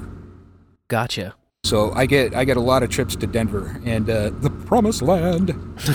it's a great place to be, that's for sure. Oh man, no doubt about it. So, um, is driving pretty laid back when uh, when it comes to stoning? Um, I don't drive. I don't drive while high. Right. Uh, that is stupidity in and of itself. Uh, anybody who does do that in a commercial vehicle does, you know, Well, yeah, you've doesn't really deserve that. You've got that too much to track at all times, you know. Yeah. And there's, I mean, your record speaks for itself, you know. Yes. Now, I, I may have a toke or two in the morning just to, you know, kind of level me out a little bit, but we're we're talking the remnants of whatever dab I had the night before. Sure. So there's there's also a thing where it's like sitting around ripping four bowls and then wondering what is even going to Yeah. happen next, or yeah, like a quick rip to get the headache to go away Yeah, when you wake up and look in the sun. yeah, that sucks, man. Let me tell you, being uh, facing the east uh, when you start driving during the day, oh, Oh, god, yeah. it, it, it could give you a headache like crazy. But that uh, i in the morning, I may do you know a rip or two, but not real big ones. And this this is um, like I said, it's it's concentrate that's already been pretty much depleted, so I'm not stoned off of it. But it, it'll probably even out whatever headache I got, um, the aches and pains in my hands, you know, it makes them disappear, and I can function for the rest of the day. sure, yeah. Um, but as far as driving on weed goes, there are ways around drug tests. Sure. You know, um, the synthetic urine, uh, I prefer Clear Choice.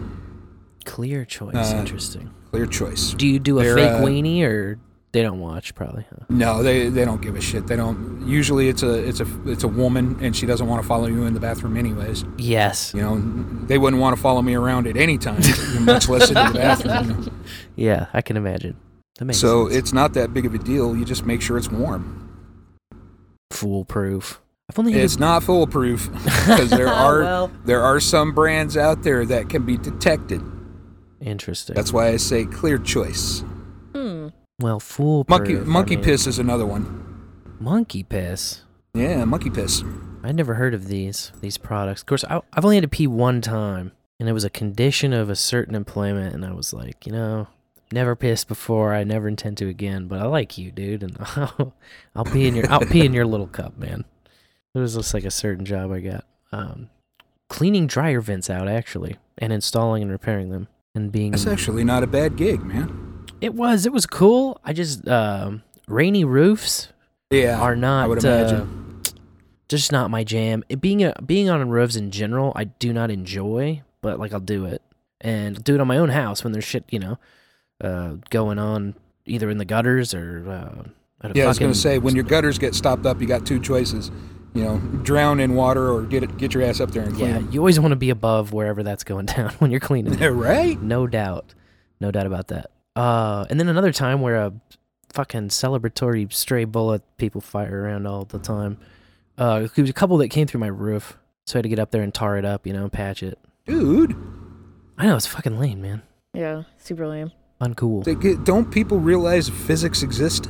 Uh, I don't think they think past the the whole squeezing them off part. Yeah, I know. It's kind of like where the thoughts about it end for them. Yeah, they Yeah. must go up into space and out Every, into the sun uh, or something. Every Fourth of July and every uh New Year's New Eve. New Year's, yep. That's when it'll happen. Like motherfucker, at least shoot it at the ground. Oh man, you would think. That way, if it ricochets, it hits yo ass. Crazy man. People are crazy. Out of, out of their minds, insane. Um, but yeah, I brought that up for something. Oh yeah, we're going on roofs. no man, I couldn't. I just can't sustain that kind of thing. And then, like in the spring months when it's like, it doesn't even have to be raining. If it's just that misty shit that just makes a roof sopping wet, you know, the roofs get slippery. And I was, I was just like up there, and I was like, you know, it's really only a matter of time until some Yeah. fucking dumb thing happens to me when I'm doing this. And so I just was like, I, I just don't want to like keep doing it every day, you know, over and over again. So I stopped doing it. But it was cool. It was like it's a it's a really fucking weird and uh, niche thing to know about is dryer vents. Well, dryer vents need to be cleaned. Yeah. So. Yep. But what, like like if I'm showing people a house, I'm always looking at the dryer vent and be like, "Oh, you don't you're going to have to get that looked at for sure. Look at that." I've I've done paint work and drywall, so when I walk into a place, that's the first thing I'm looking at too. Yeah. Isn't it funny how you could like specialize in certain stuff and then you're like, Yep. that, that's every tradesman though, right? Like if you've ever done anything with your hands, then uh, your new job for the rest of your life has to be to walk in the room and go, "Oh man, last guy fucked that up pretty bad. Look at this." He had no idea what the hell he was doing. I find myself critiquing auto haulers on their strapping techniques as I walk by their trucks because I did that for a while. But then when you do something outlandish and stupid, it's like, "Yeah, look at this. I, I was in this Yeah. situation, so I had to make do. So I did it this way, and look, it's perfect." yeah, check this out, man. I tied this car up with nothing but toilet paper and bubble gum. People are looking at it like, "Uh, sir." That shit's gonna fall off. You you know that, right? What is the weirdest thing you ever hauled, do you think? the weirdest thing I've ever hauled. In your 20 years of hauling stuff back and forth. Uh, that was actually a, uh, uh, a truckload of golf carts. Ooh, that sounds fun. Riding on an auto hauler, it, you can fit uh, something like 30 of them Dang. on an auto hauler. Okay. Um, that was probably the weirdest thing I've ever seen because usually they're hauled on flatbeds. They're not Right. hauled by an auto hauler. So um, th- that was probably one of the one of the weirdest. Uh, the strangest I ever had was one pallet that weighed 200 pounds. Oh, that no. I picked up, and I can't say where in Colorado, but it was up in the Sierra, uh, up in the uh, Rockies, Mhm. where I picked this thing up. I signed an NDNA, you know, an NDA, non-disclosure agreement, and all Yeah. of this, and, and I had to have a security clearance in order to go in there. But I had a pilot car and a chase car, armed federal agents, Uh oh. and I still don't know what was on that fucking pallet. Damn. Some Indiana Jones type shit. Yeah, Or Pulp I'm- Fiction, I'm where a they open the briefcase and it's just glowing bright. Then they close the briefcase and just like look at Yeah, each but- other without a word. Every. Exactly. and and this is the Rockies, so I'm assuming it's either gold or radioactive, one of the Sure. two. And with a 200 pound pallet, you know that's not a whole lot of anything. Yeah. what Well, what could be 200 pounds and It's either not much or a whole hell of a lot, you know? Yeah, exactly, exactly. Uh, makes you wonder. So to this day, I still have no idea what it was. It was an anti gravity craft and it just seemed to weigh 200. Could have been. I don't know. Uh, when I got there, uh, they had me park my truck and disconnect from my trailer, and then a shag driver picked up my trailer and took it away. Huh. and I didn't see it for two hours. And then they brought it back. And then I was allowed to hook up to it and leave with my escort. Wow. That's weird, man. That is a weird load. Yeah, when and and federal law says that I have to know what's in that box before I can haul it. But this was a day when I was told my logbook doesn't mean shit, hours of service doesn't mean shit, rules of the road don't mean shit. If these guys speed up, you keep up. Damn. That's what I was told. You're with these guys now. Yep. For the rest of the mission. I'm Um, sitting in a uh, sitting in a CRST truck going, yeah, well, I'm governed at 68 mile an hour. I ain't keeping up with shit. oh no. yeah, if they take off, they're gone. Are you, you you governed currently in your current rig? Yes, as a matter of fact, I am. I don't mind my rig being governed. It's governed at 68. Uh, what that does is it reduces the amount of uh, money that the owner has to pay into his uh, insurance. Sure. That's what Phoenix Uh, was telling us too. Is kind of like Mm, a yeah. insurance purposes. It has absolutely nothing to do with fuel, has absolutely nothing to do with safety. It's all about insurance. And you still ride hills to your advantage, is what I've learned too. For the most part, yeah. Um, I don't usually. Uh, if I go more than five mile an hour over the speed limit, I, I get uptight and start hitting the brake. Gotcha. Bring myself back down to uh, the speed limit or under.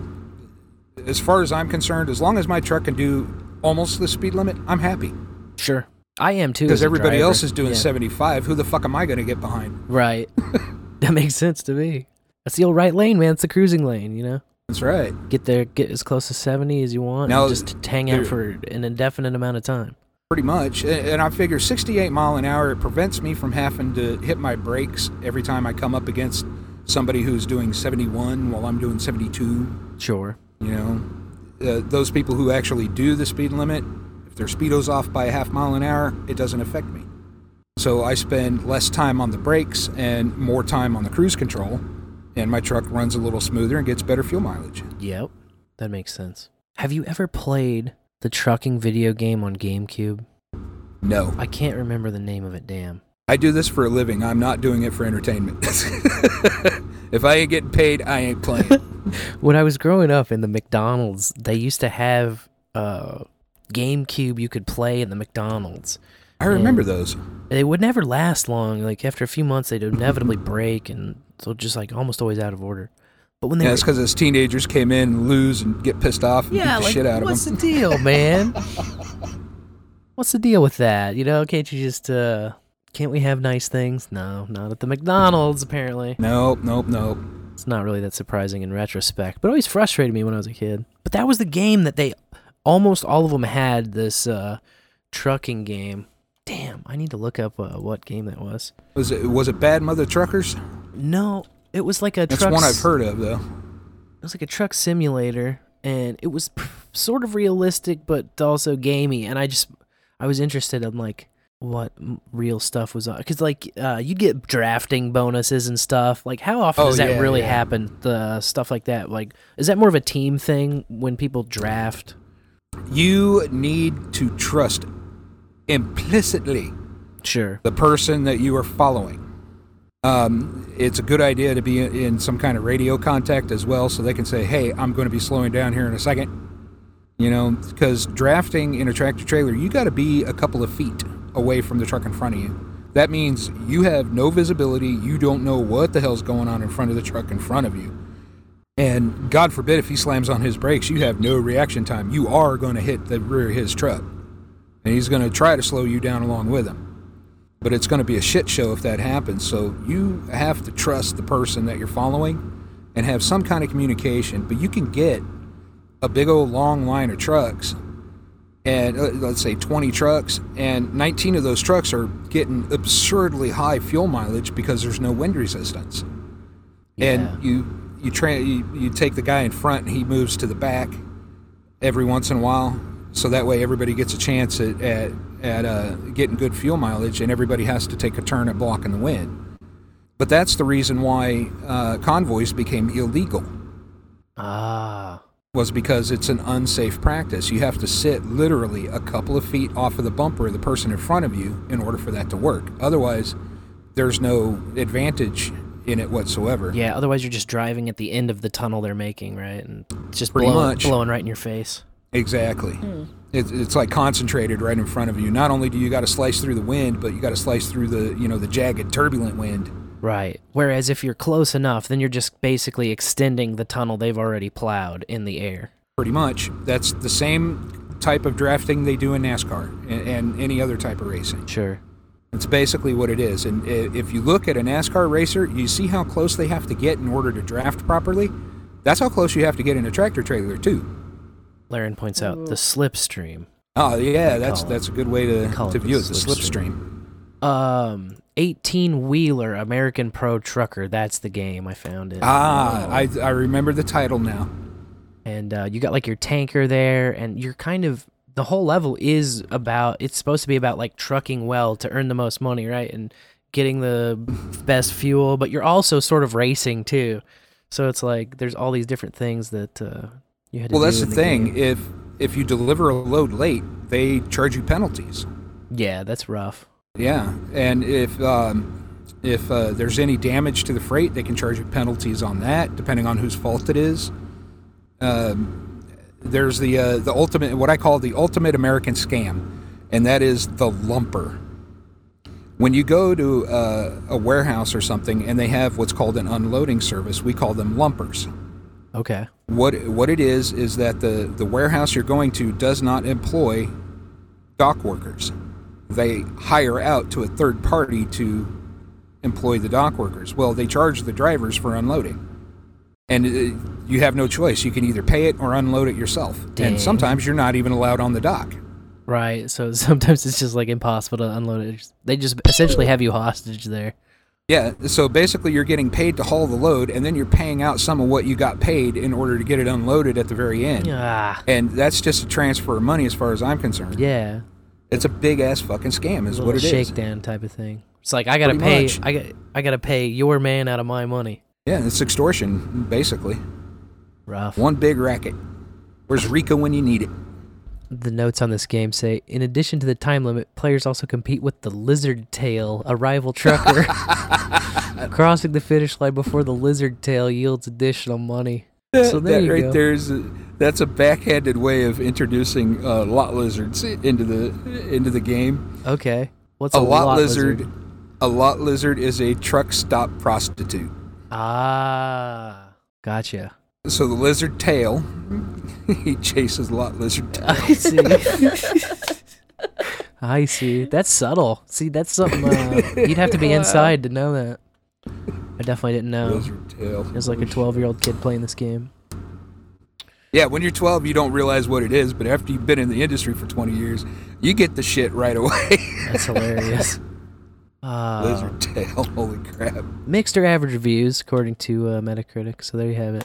I always loved it at McDonald's, but I've never played it anywhere except for there. So I never got to play. Like they had a system there that would reset your fucking game after like five minutes.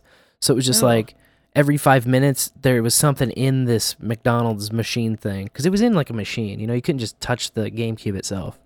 You could touch the controllers that were attached to the thing, but uh, it would just hit the reset button on itself every five minutes like physically on the GameCube. So then you go right back to title screen, and so you basically had five minutes to get your game going and play, and then it would reset on you. Um, and I never really got into, you know, I never, I don't recognize this lizard tail. I don't think I was ever chasing the lizard tail, thankfully. Oh man, Those things never worked at the McDonald's I went to as a kid. Yeah, just they always black screen. black Turned screen, off. and oh, sometimes there'd be like a controller physically ripped off. Uh, Boy, did you guys even notice I dropped out? I was wondering, I was wondering if you did or not, but then I looked over and it said you were still connected. Yeah. Well, it, it was uh, Grogu decided to walk across the top of my laptop. Ah. And yeah, she hit sleep. Dang. Well, it was a it was a blip. I, I didn't hear you, but we, we cover like pros. Yeah. It's like you never even dropped. Nice recovery. nice recovery. Oh man. Uh, what else is nice is some boosts that came in, uh, including. I heard a couple pews. There were some pews. Uh, thirty three thirty three from uh, uh, from Phoenix in honor of Rev CyberTrucker being a gentleman and a scholar.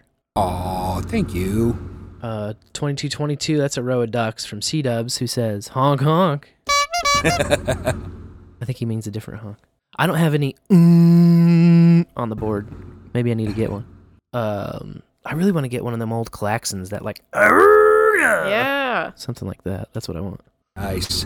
Uh, 1669, dude. Sixty nine. Sixty nine, dudes!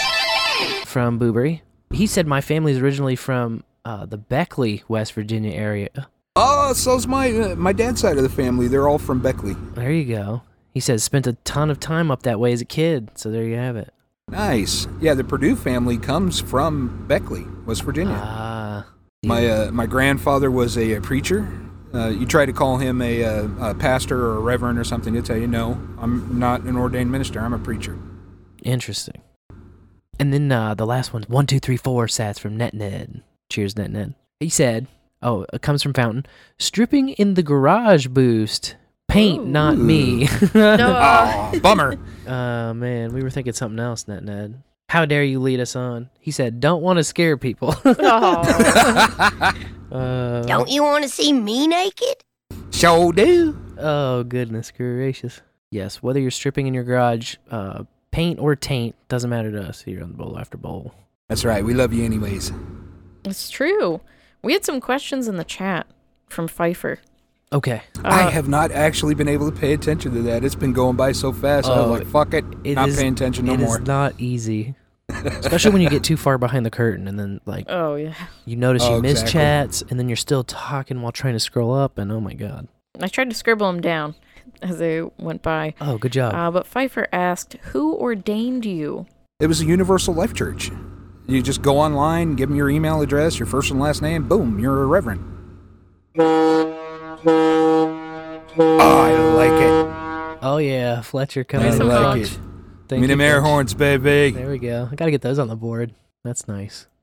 Also, Pfeiffer asked, "Do you get bullied by other truckers for being a nerd?" No, as a matter of fact, I don't look like a nerd. The only thing that identifies me as a nerd is every once in a while you'll see me wear something like a Batman t-shirt. Uh, Um, I have long hair. I wear trucker hats. I wear cowboy, nothing but boots. I don't wear uh, tennis shoes at all. Um, uh, um, I'm actually thinking about getting a kilt, but I, if I wear shorts, I wear lace-up, steel-toed work boots. yeah. I don't. I do not dress like a uh, like what you would consider to be your typical nerd. Just by looking at me, the only thing you see is truck driver. Yeah. You don't you don't see the you know the pop culture machine that that goes on in my head as I'm looking around at everything. You know, I've got movie quotes and, and video game sound bites running through my head every time I see something, and and, and I do like my I like my Dungeons and Dragons. I like my role playing games. I like my video games. Sure. Uh, like my sci-fi. I love my sci-fi. Uh, I'm, I'm a comic book nerd. I have comic books that go all the way back to 1981 Oh. Nice. when I started collecting comic books. I was six years old, 1981. There you got go. my first got my first comic book, What was it? uh, Spider-Man, Amazing Spider-Man. The Amazing Spider-Man. I had a uh, little uh, figurine Spider-Man, which we still have, but like uh, my uncle gave it to me. I was like, I don't know, I must have been two years old, and uh, that about did it, man. I've had that little Spider-Man ever since. It's weird. And and I do have friends who still to this day call me the Wikipedia. The Wikipedia. The Wikipedia. That's extra nerd shit right there. Uh, and that's because I've got knowledge from Star Wars that goes all the way back to Timothy Zahn uh, novels. You know, Dang. he he put out uh, tried to put out a, a a Star Wars novel that was nixed by George Lucas, but I got a hold of a copy of it.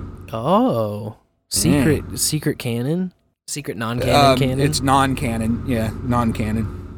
It's real canon. they just don't want you to know that this is canon. but I got to say, my favorite Star Wars uh, author is actually R.A. Salvatore Okay. of uh, Drizzt Do'Urden fame. I only the only books I read were like the Jedi Apprentice ones. Oh, uh, try Splinter of the Mind's Eye, and then go to um, from there. Go to uh, oh shit, what is it? Uh, the uh, uh, he's an admiral, and I can't remember his damn name. Uh, or Grand Moff or something or other. Uh, he's a blue-skinned alien, uh, but there's a uh, there's an entire series, Thrawn, Admiral Thrawn. There's an entire series around the character of Admiral Thrawn, and that is an excellent read. Especially if you're into Star Wars. Uh, oh, I'm seeing Fletcher may have uh, a Metal Moment jingle candidate here. Ooh. And I missed it when he sent it to me originally. Oh, yeah, I'm bummer. notoriously bad for uh, missing DMs, but let's hear what it says.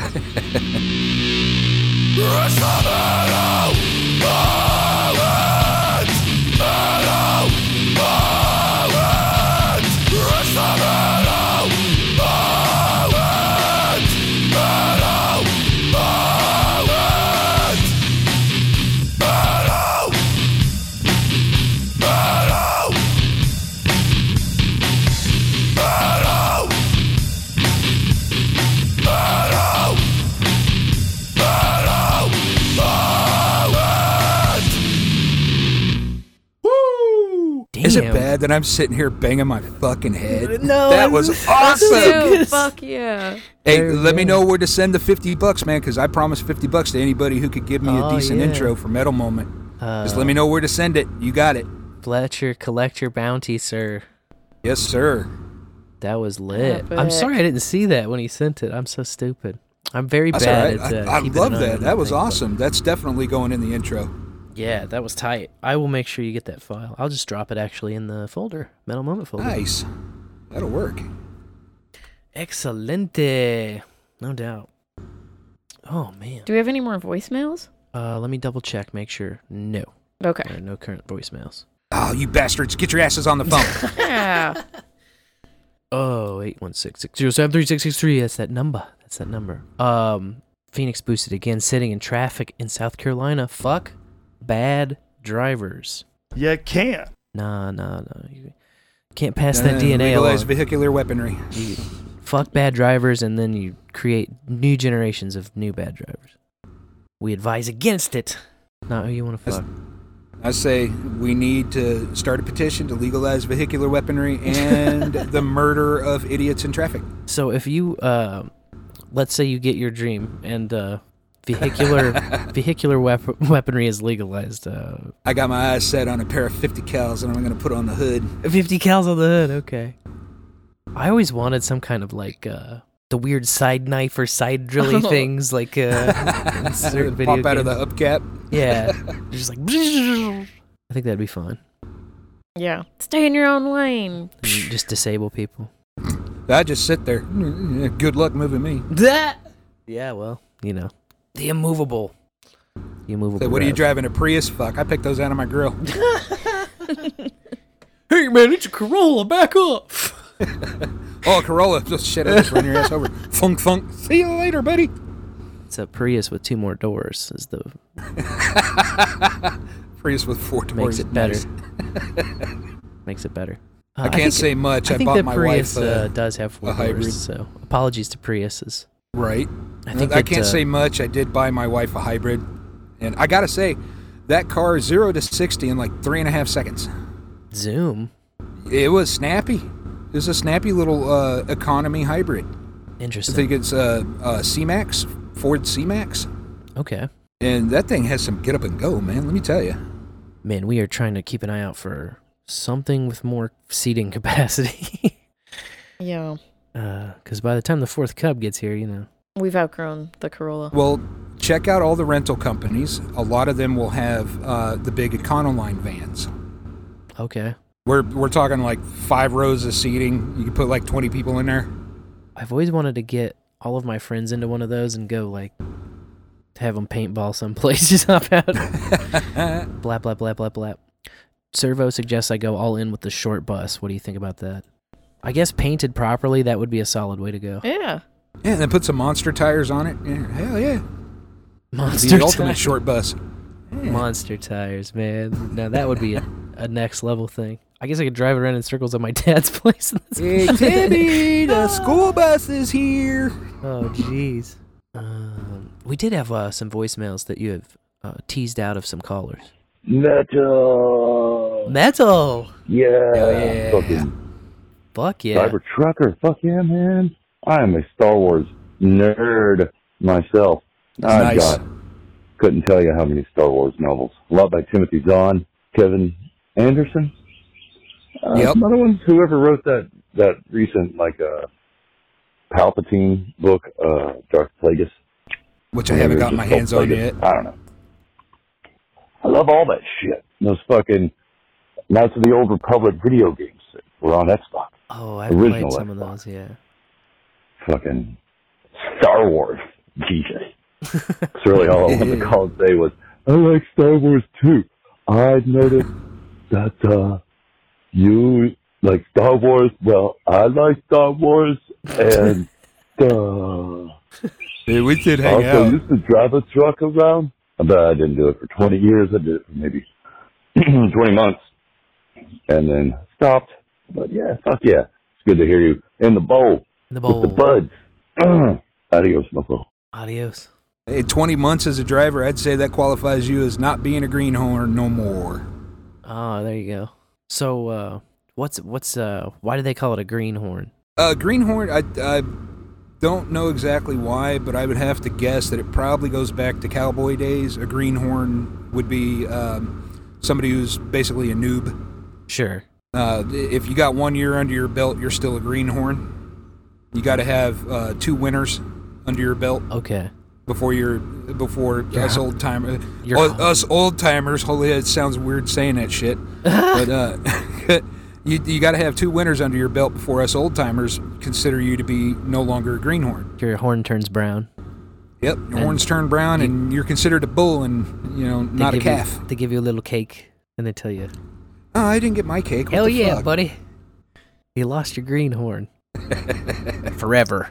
He popped his greenhorn last night, man. Uh, another voicemail popped. Nice. Hey, uh, Reverend Cyberfucker and uh, their Sir uh, Sir Spencer fucker. uh, fuck you guys. We're in a Prius. Uh, I think uh. that's great gas mileage. For the record, love you guys in the bowl. just because it can't go, you know, zero to sixty in less than two point five days. You know, don't don't bag on the Prius. You know what? My Prius may have no balls, but it takes no shit. Hey. Larry fucking Larry.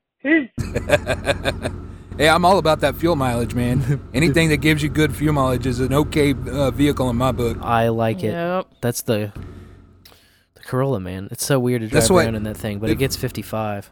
Well, for me, um, I've never actually owned a vehicle that was bigger than four cylinders. You know, my own personal vehicle, I'm the Geo Metro, um, a, a Ford. It, it wasn't even a wasn't even a Focus. It was a Fiesta. You know, I I buy for myself. I buy these little teeny tiny ass cars that get really good gas mileage. But my wife gets the SUV, the uh, you know the the three and a half second to zero to sixty uh, hybrid, um, you know Ford C Max. She she gets all the good shit, and I take these little piddly ass four bangers. Um, the Jetta is an inline five that I have. Those are an interesting little compromise. Probably why I've never looked at a Jetta before. It like because it's not a four banger. It is not a four banger. It's a five Yeah. banger. It's a five banger. But yeah, if, if my car doesn't get at least twenty five miles per gallon, I'm not happy. Oh yeah, yeah. Twenty five is a good minimum to set. I like that. Fifty five has you spoiled. It changes the way you look at everything. Yeah, it does. Fuck. It's ridiculous. It's ludicrous. My wife was when she was driving the hybrid, she'd bring me the bill for the gas at the end of the week, and it was like, "You spent twenty fucking dollars on gas? How many times you fill up? Twice? What the fuck?" Meanwhile, I'm paying a thousand dollars for a tank of diesel. Oh my god. No thank oh, you. Oh, it's fucking insane out here. The average price is up around over five bucks at the moment, and I have two uh, 100 gallon tanks. So is diesel still slightly higher than uh, unleaded, or what? How how does that work? How do how do they track? Not in California. I tell you that shit right now. Interesting. Um, but uh, most most of the time, diesel is usually more expensive than gasoline, and I haven't seen that trend uh, overturned recently. You know, Of course, I don't I don't pay attention to the the price of diesel at every station that I pass. It's usually when I start looking for a place that I need to get uh, fill up at. Right. And then uh, th- my boss loves that about me because I'll pass one place up and go somewhere else. It's like five cents a gallon cheaper. Yeah, I love doing that. Uh, I've had some white knuckle moments on highways doing that. You know, like, being like, there's a place up there that's seven cents cheaper. We're gonna make it. I actually have a Sharpie mark on my uh, fuel gauge that shows me this is where you run out of fuel, jackass. Wow. Yeah, and it, it's far below the empty line. See, I've I've flirted with disaster a few times, but I think modern cars like tell you you're totally fucking screwed way before you actually are. Yeah, and, uh, and they also 50 start miles or so. They start removing like how accurate you can even look at the gas gauge. Like it really induces a serious fucking panic. Yeah. Which uh it makes sense, but I'd really like to know, you know, like foot by foot even. like do I have enough to fart into the up this hill and into the gas station? You know, can I piss in the tank and you know get whatever stuck to the side of the the tank back down in there, and will it actually run? It, it's not that bad in the rig that I'm in right now because I have another auxiliary tank of diesel on the trailer. So if my tractor runs out, no big deal. I just siphon 20 gallons out of there and put it in the tanks up front. But uh, I only had to do that once to figure out where exactly on the uh, the gauge it runs out of fuel, and I did it deliberately, just so I would know where it runs out of fuel at. Gotcha. Yeah, that makes perfect sense to me. You got to know. Yep, and when it when it hits the empty line, I have 125 miles before I run completely out of fuel. Interesting. Wild. Actually, a little more, but I figured 125. That's a safe bet. Got to be safe, right? You got to put those. Don't want to run out of yeah. You don't want to run out of fuel 50 feet before you get to the pump. No You know? Especially not in a rig. Jesus Lord. Mm. Uh, Yeah, get out and push. Kiss my ass. I saw you put a meme. Uh, you went on a meme ta- meme extravaganza the other day. And, I uh, do that every once in a while. Yeah. Uh, I saw one that was like things your wife won't let you do, and it had the two diesels pu- jammed into the same tank. You ever pull uh, tricks like this? No, actually, Seems well, like it might be a bigger pain in the ass to do that because you got to pay at two pumps. No, actually, when you when you pull into a truck stop uh, and pull up to the pump, you have what's called your main pump and a satellite pump. You turn on the main pump, and the satellite pump turns on along with it. So that way, you have two nozzles for both, one for each tank. Oh. And they they go on the same ticket. I'll be damned. Okay. Hmm. So you've already got two pumps at the ready. Oh yeah. And so, and sometimes if one of the one of the hoses is out or whatever, you might be able to stretch that hose over to the other tank. But uh, I haven't even thought uh, until I saw that picture. I'd never even thought of putting two two two nozzles in one tank and get a little DP action going. A DTP. Uh, Yeah. that's that's the reason why I like that picture. I was like, yeah, that's definitely something your truck will let you do. but your wife. Depending on who you're married to, your wife won't let you do that neither. Metis has thought about it. He says in the chat, so it must be true. Ah. Oh man.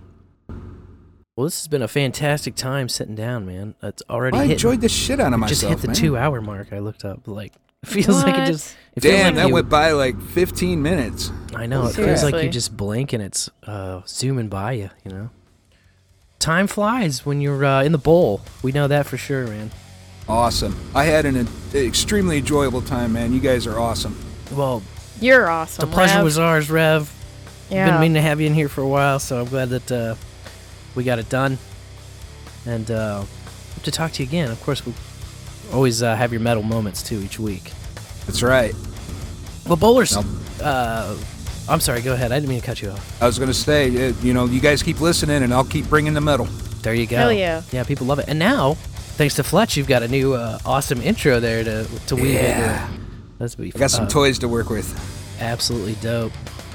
Well, thanks, bowlers, for hanging out, and No Agenda Nation uh, as well. We are uh, going to be back at it next Tuesday night, 9 p.m. Central Time, right after DH Unplug wraps up. We usually do a few stony tunes and then roll into bowl after bowl. Uh, so we'll be sure to see you then. Until then, I'll be Sir Spencer Wolf of Kansas City. I'll be Dame DeLorean. And I'm Sir Reverend CyberTrucker. May your bowls burn ever brighter.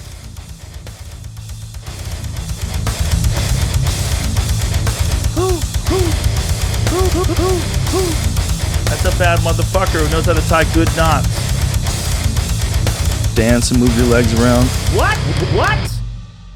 I'm a supporter of human being.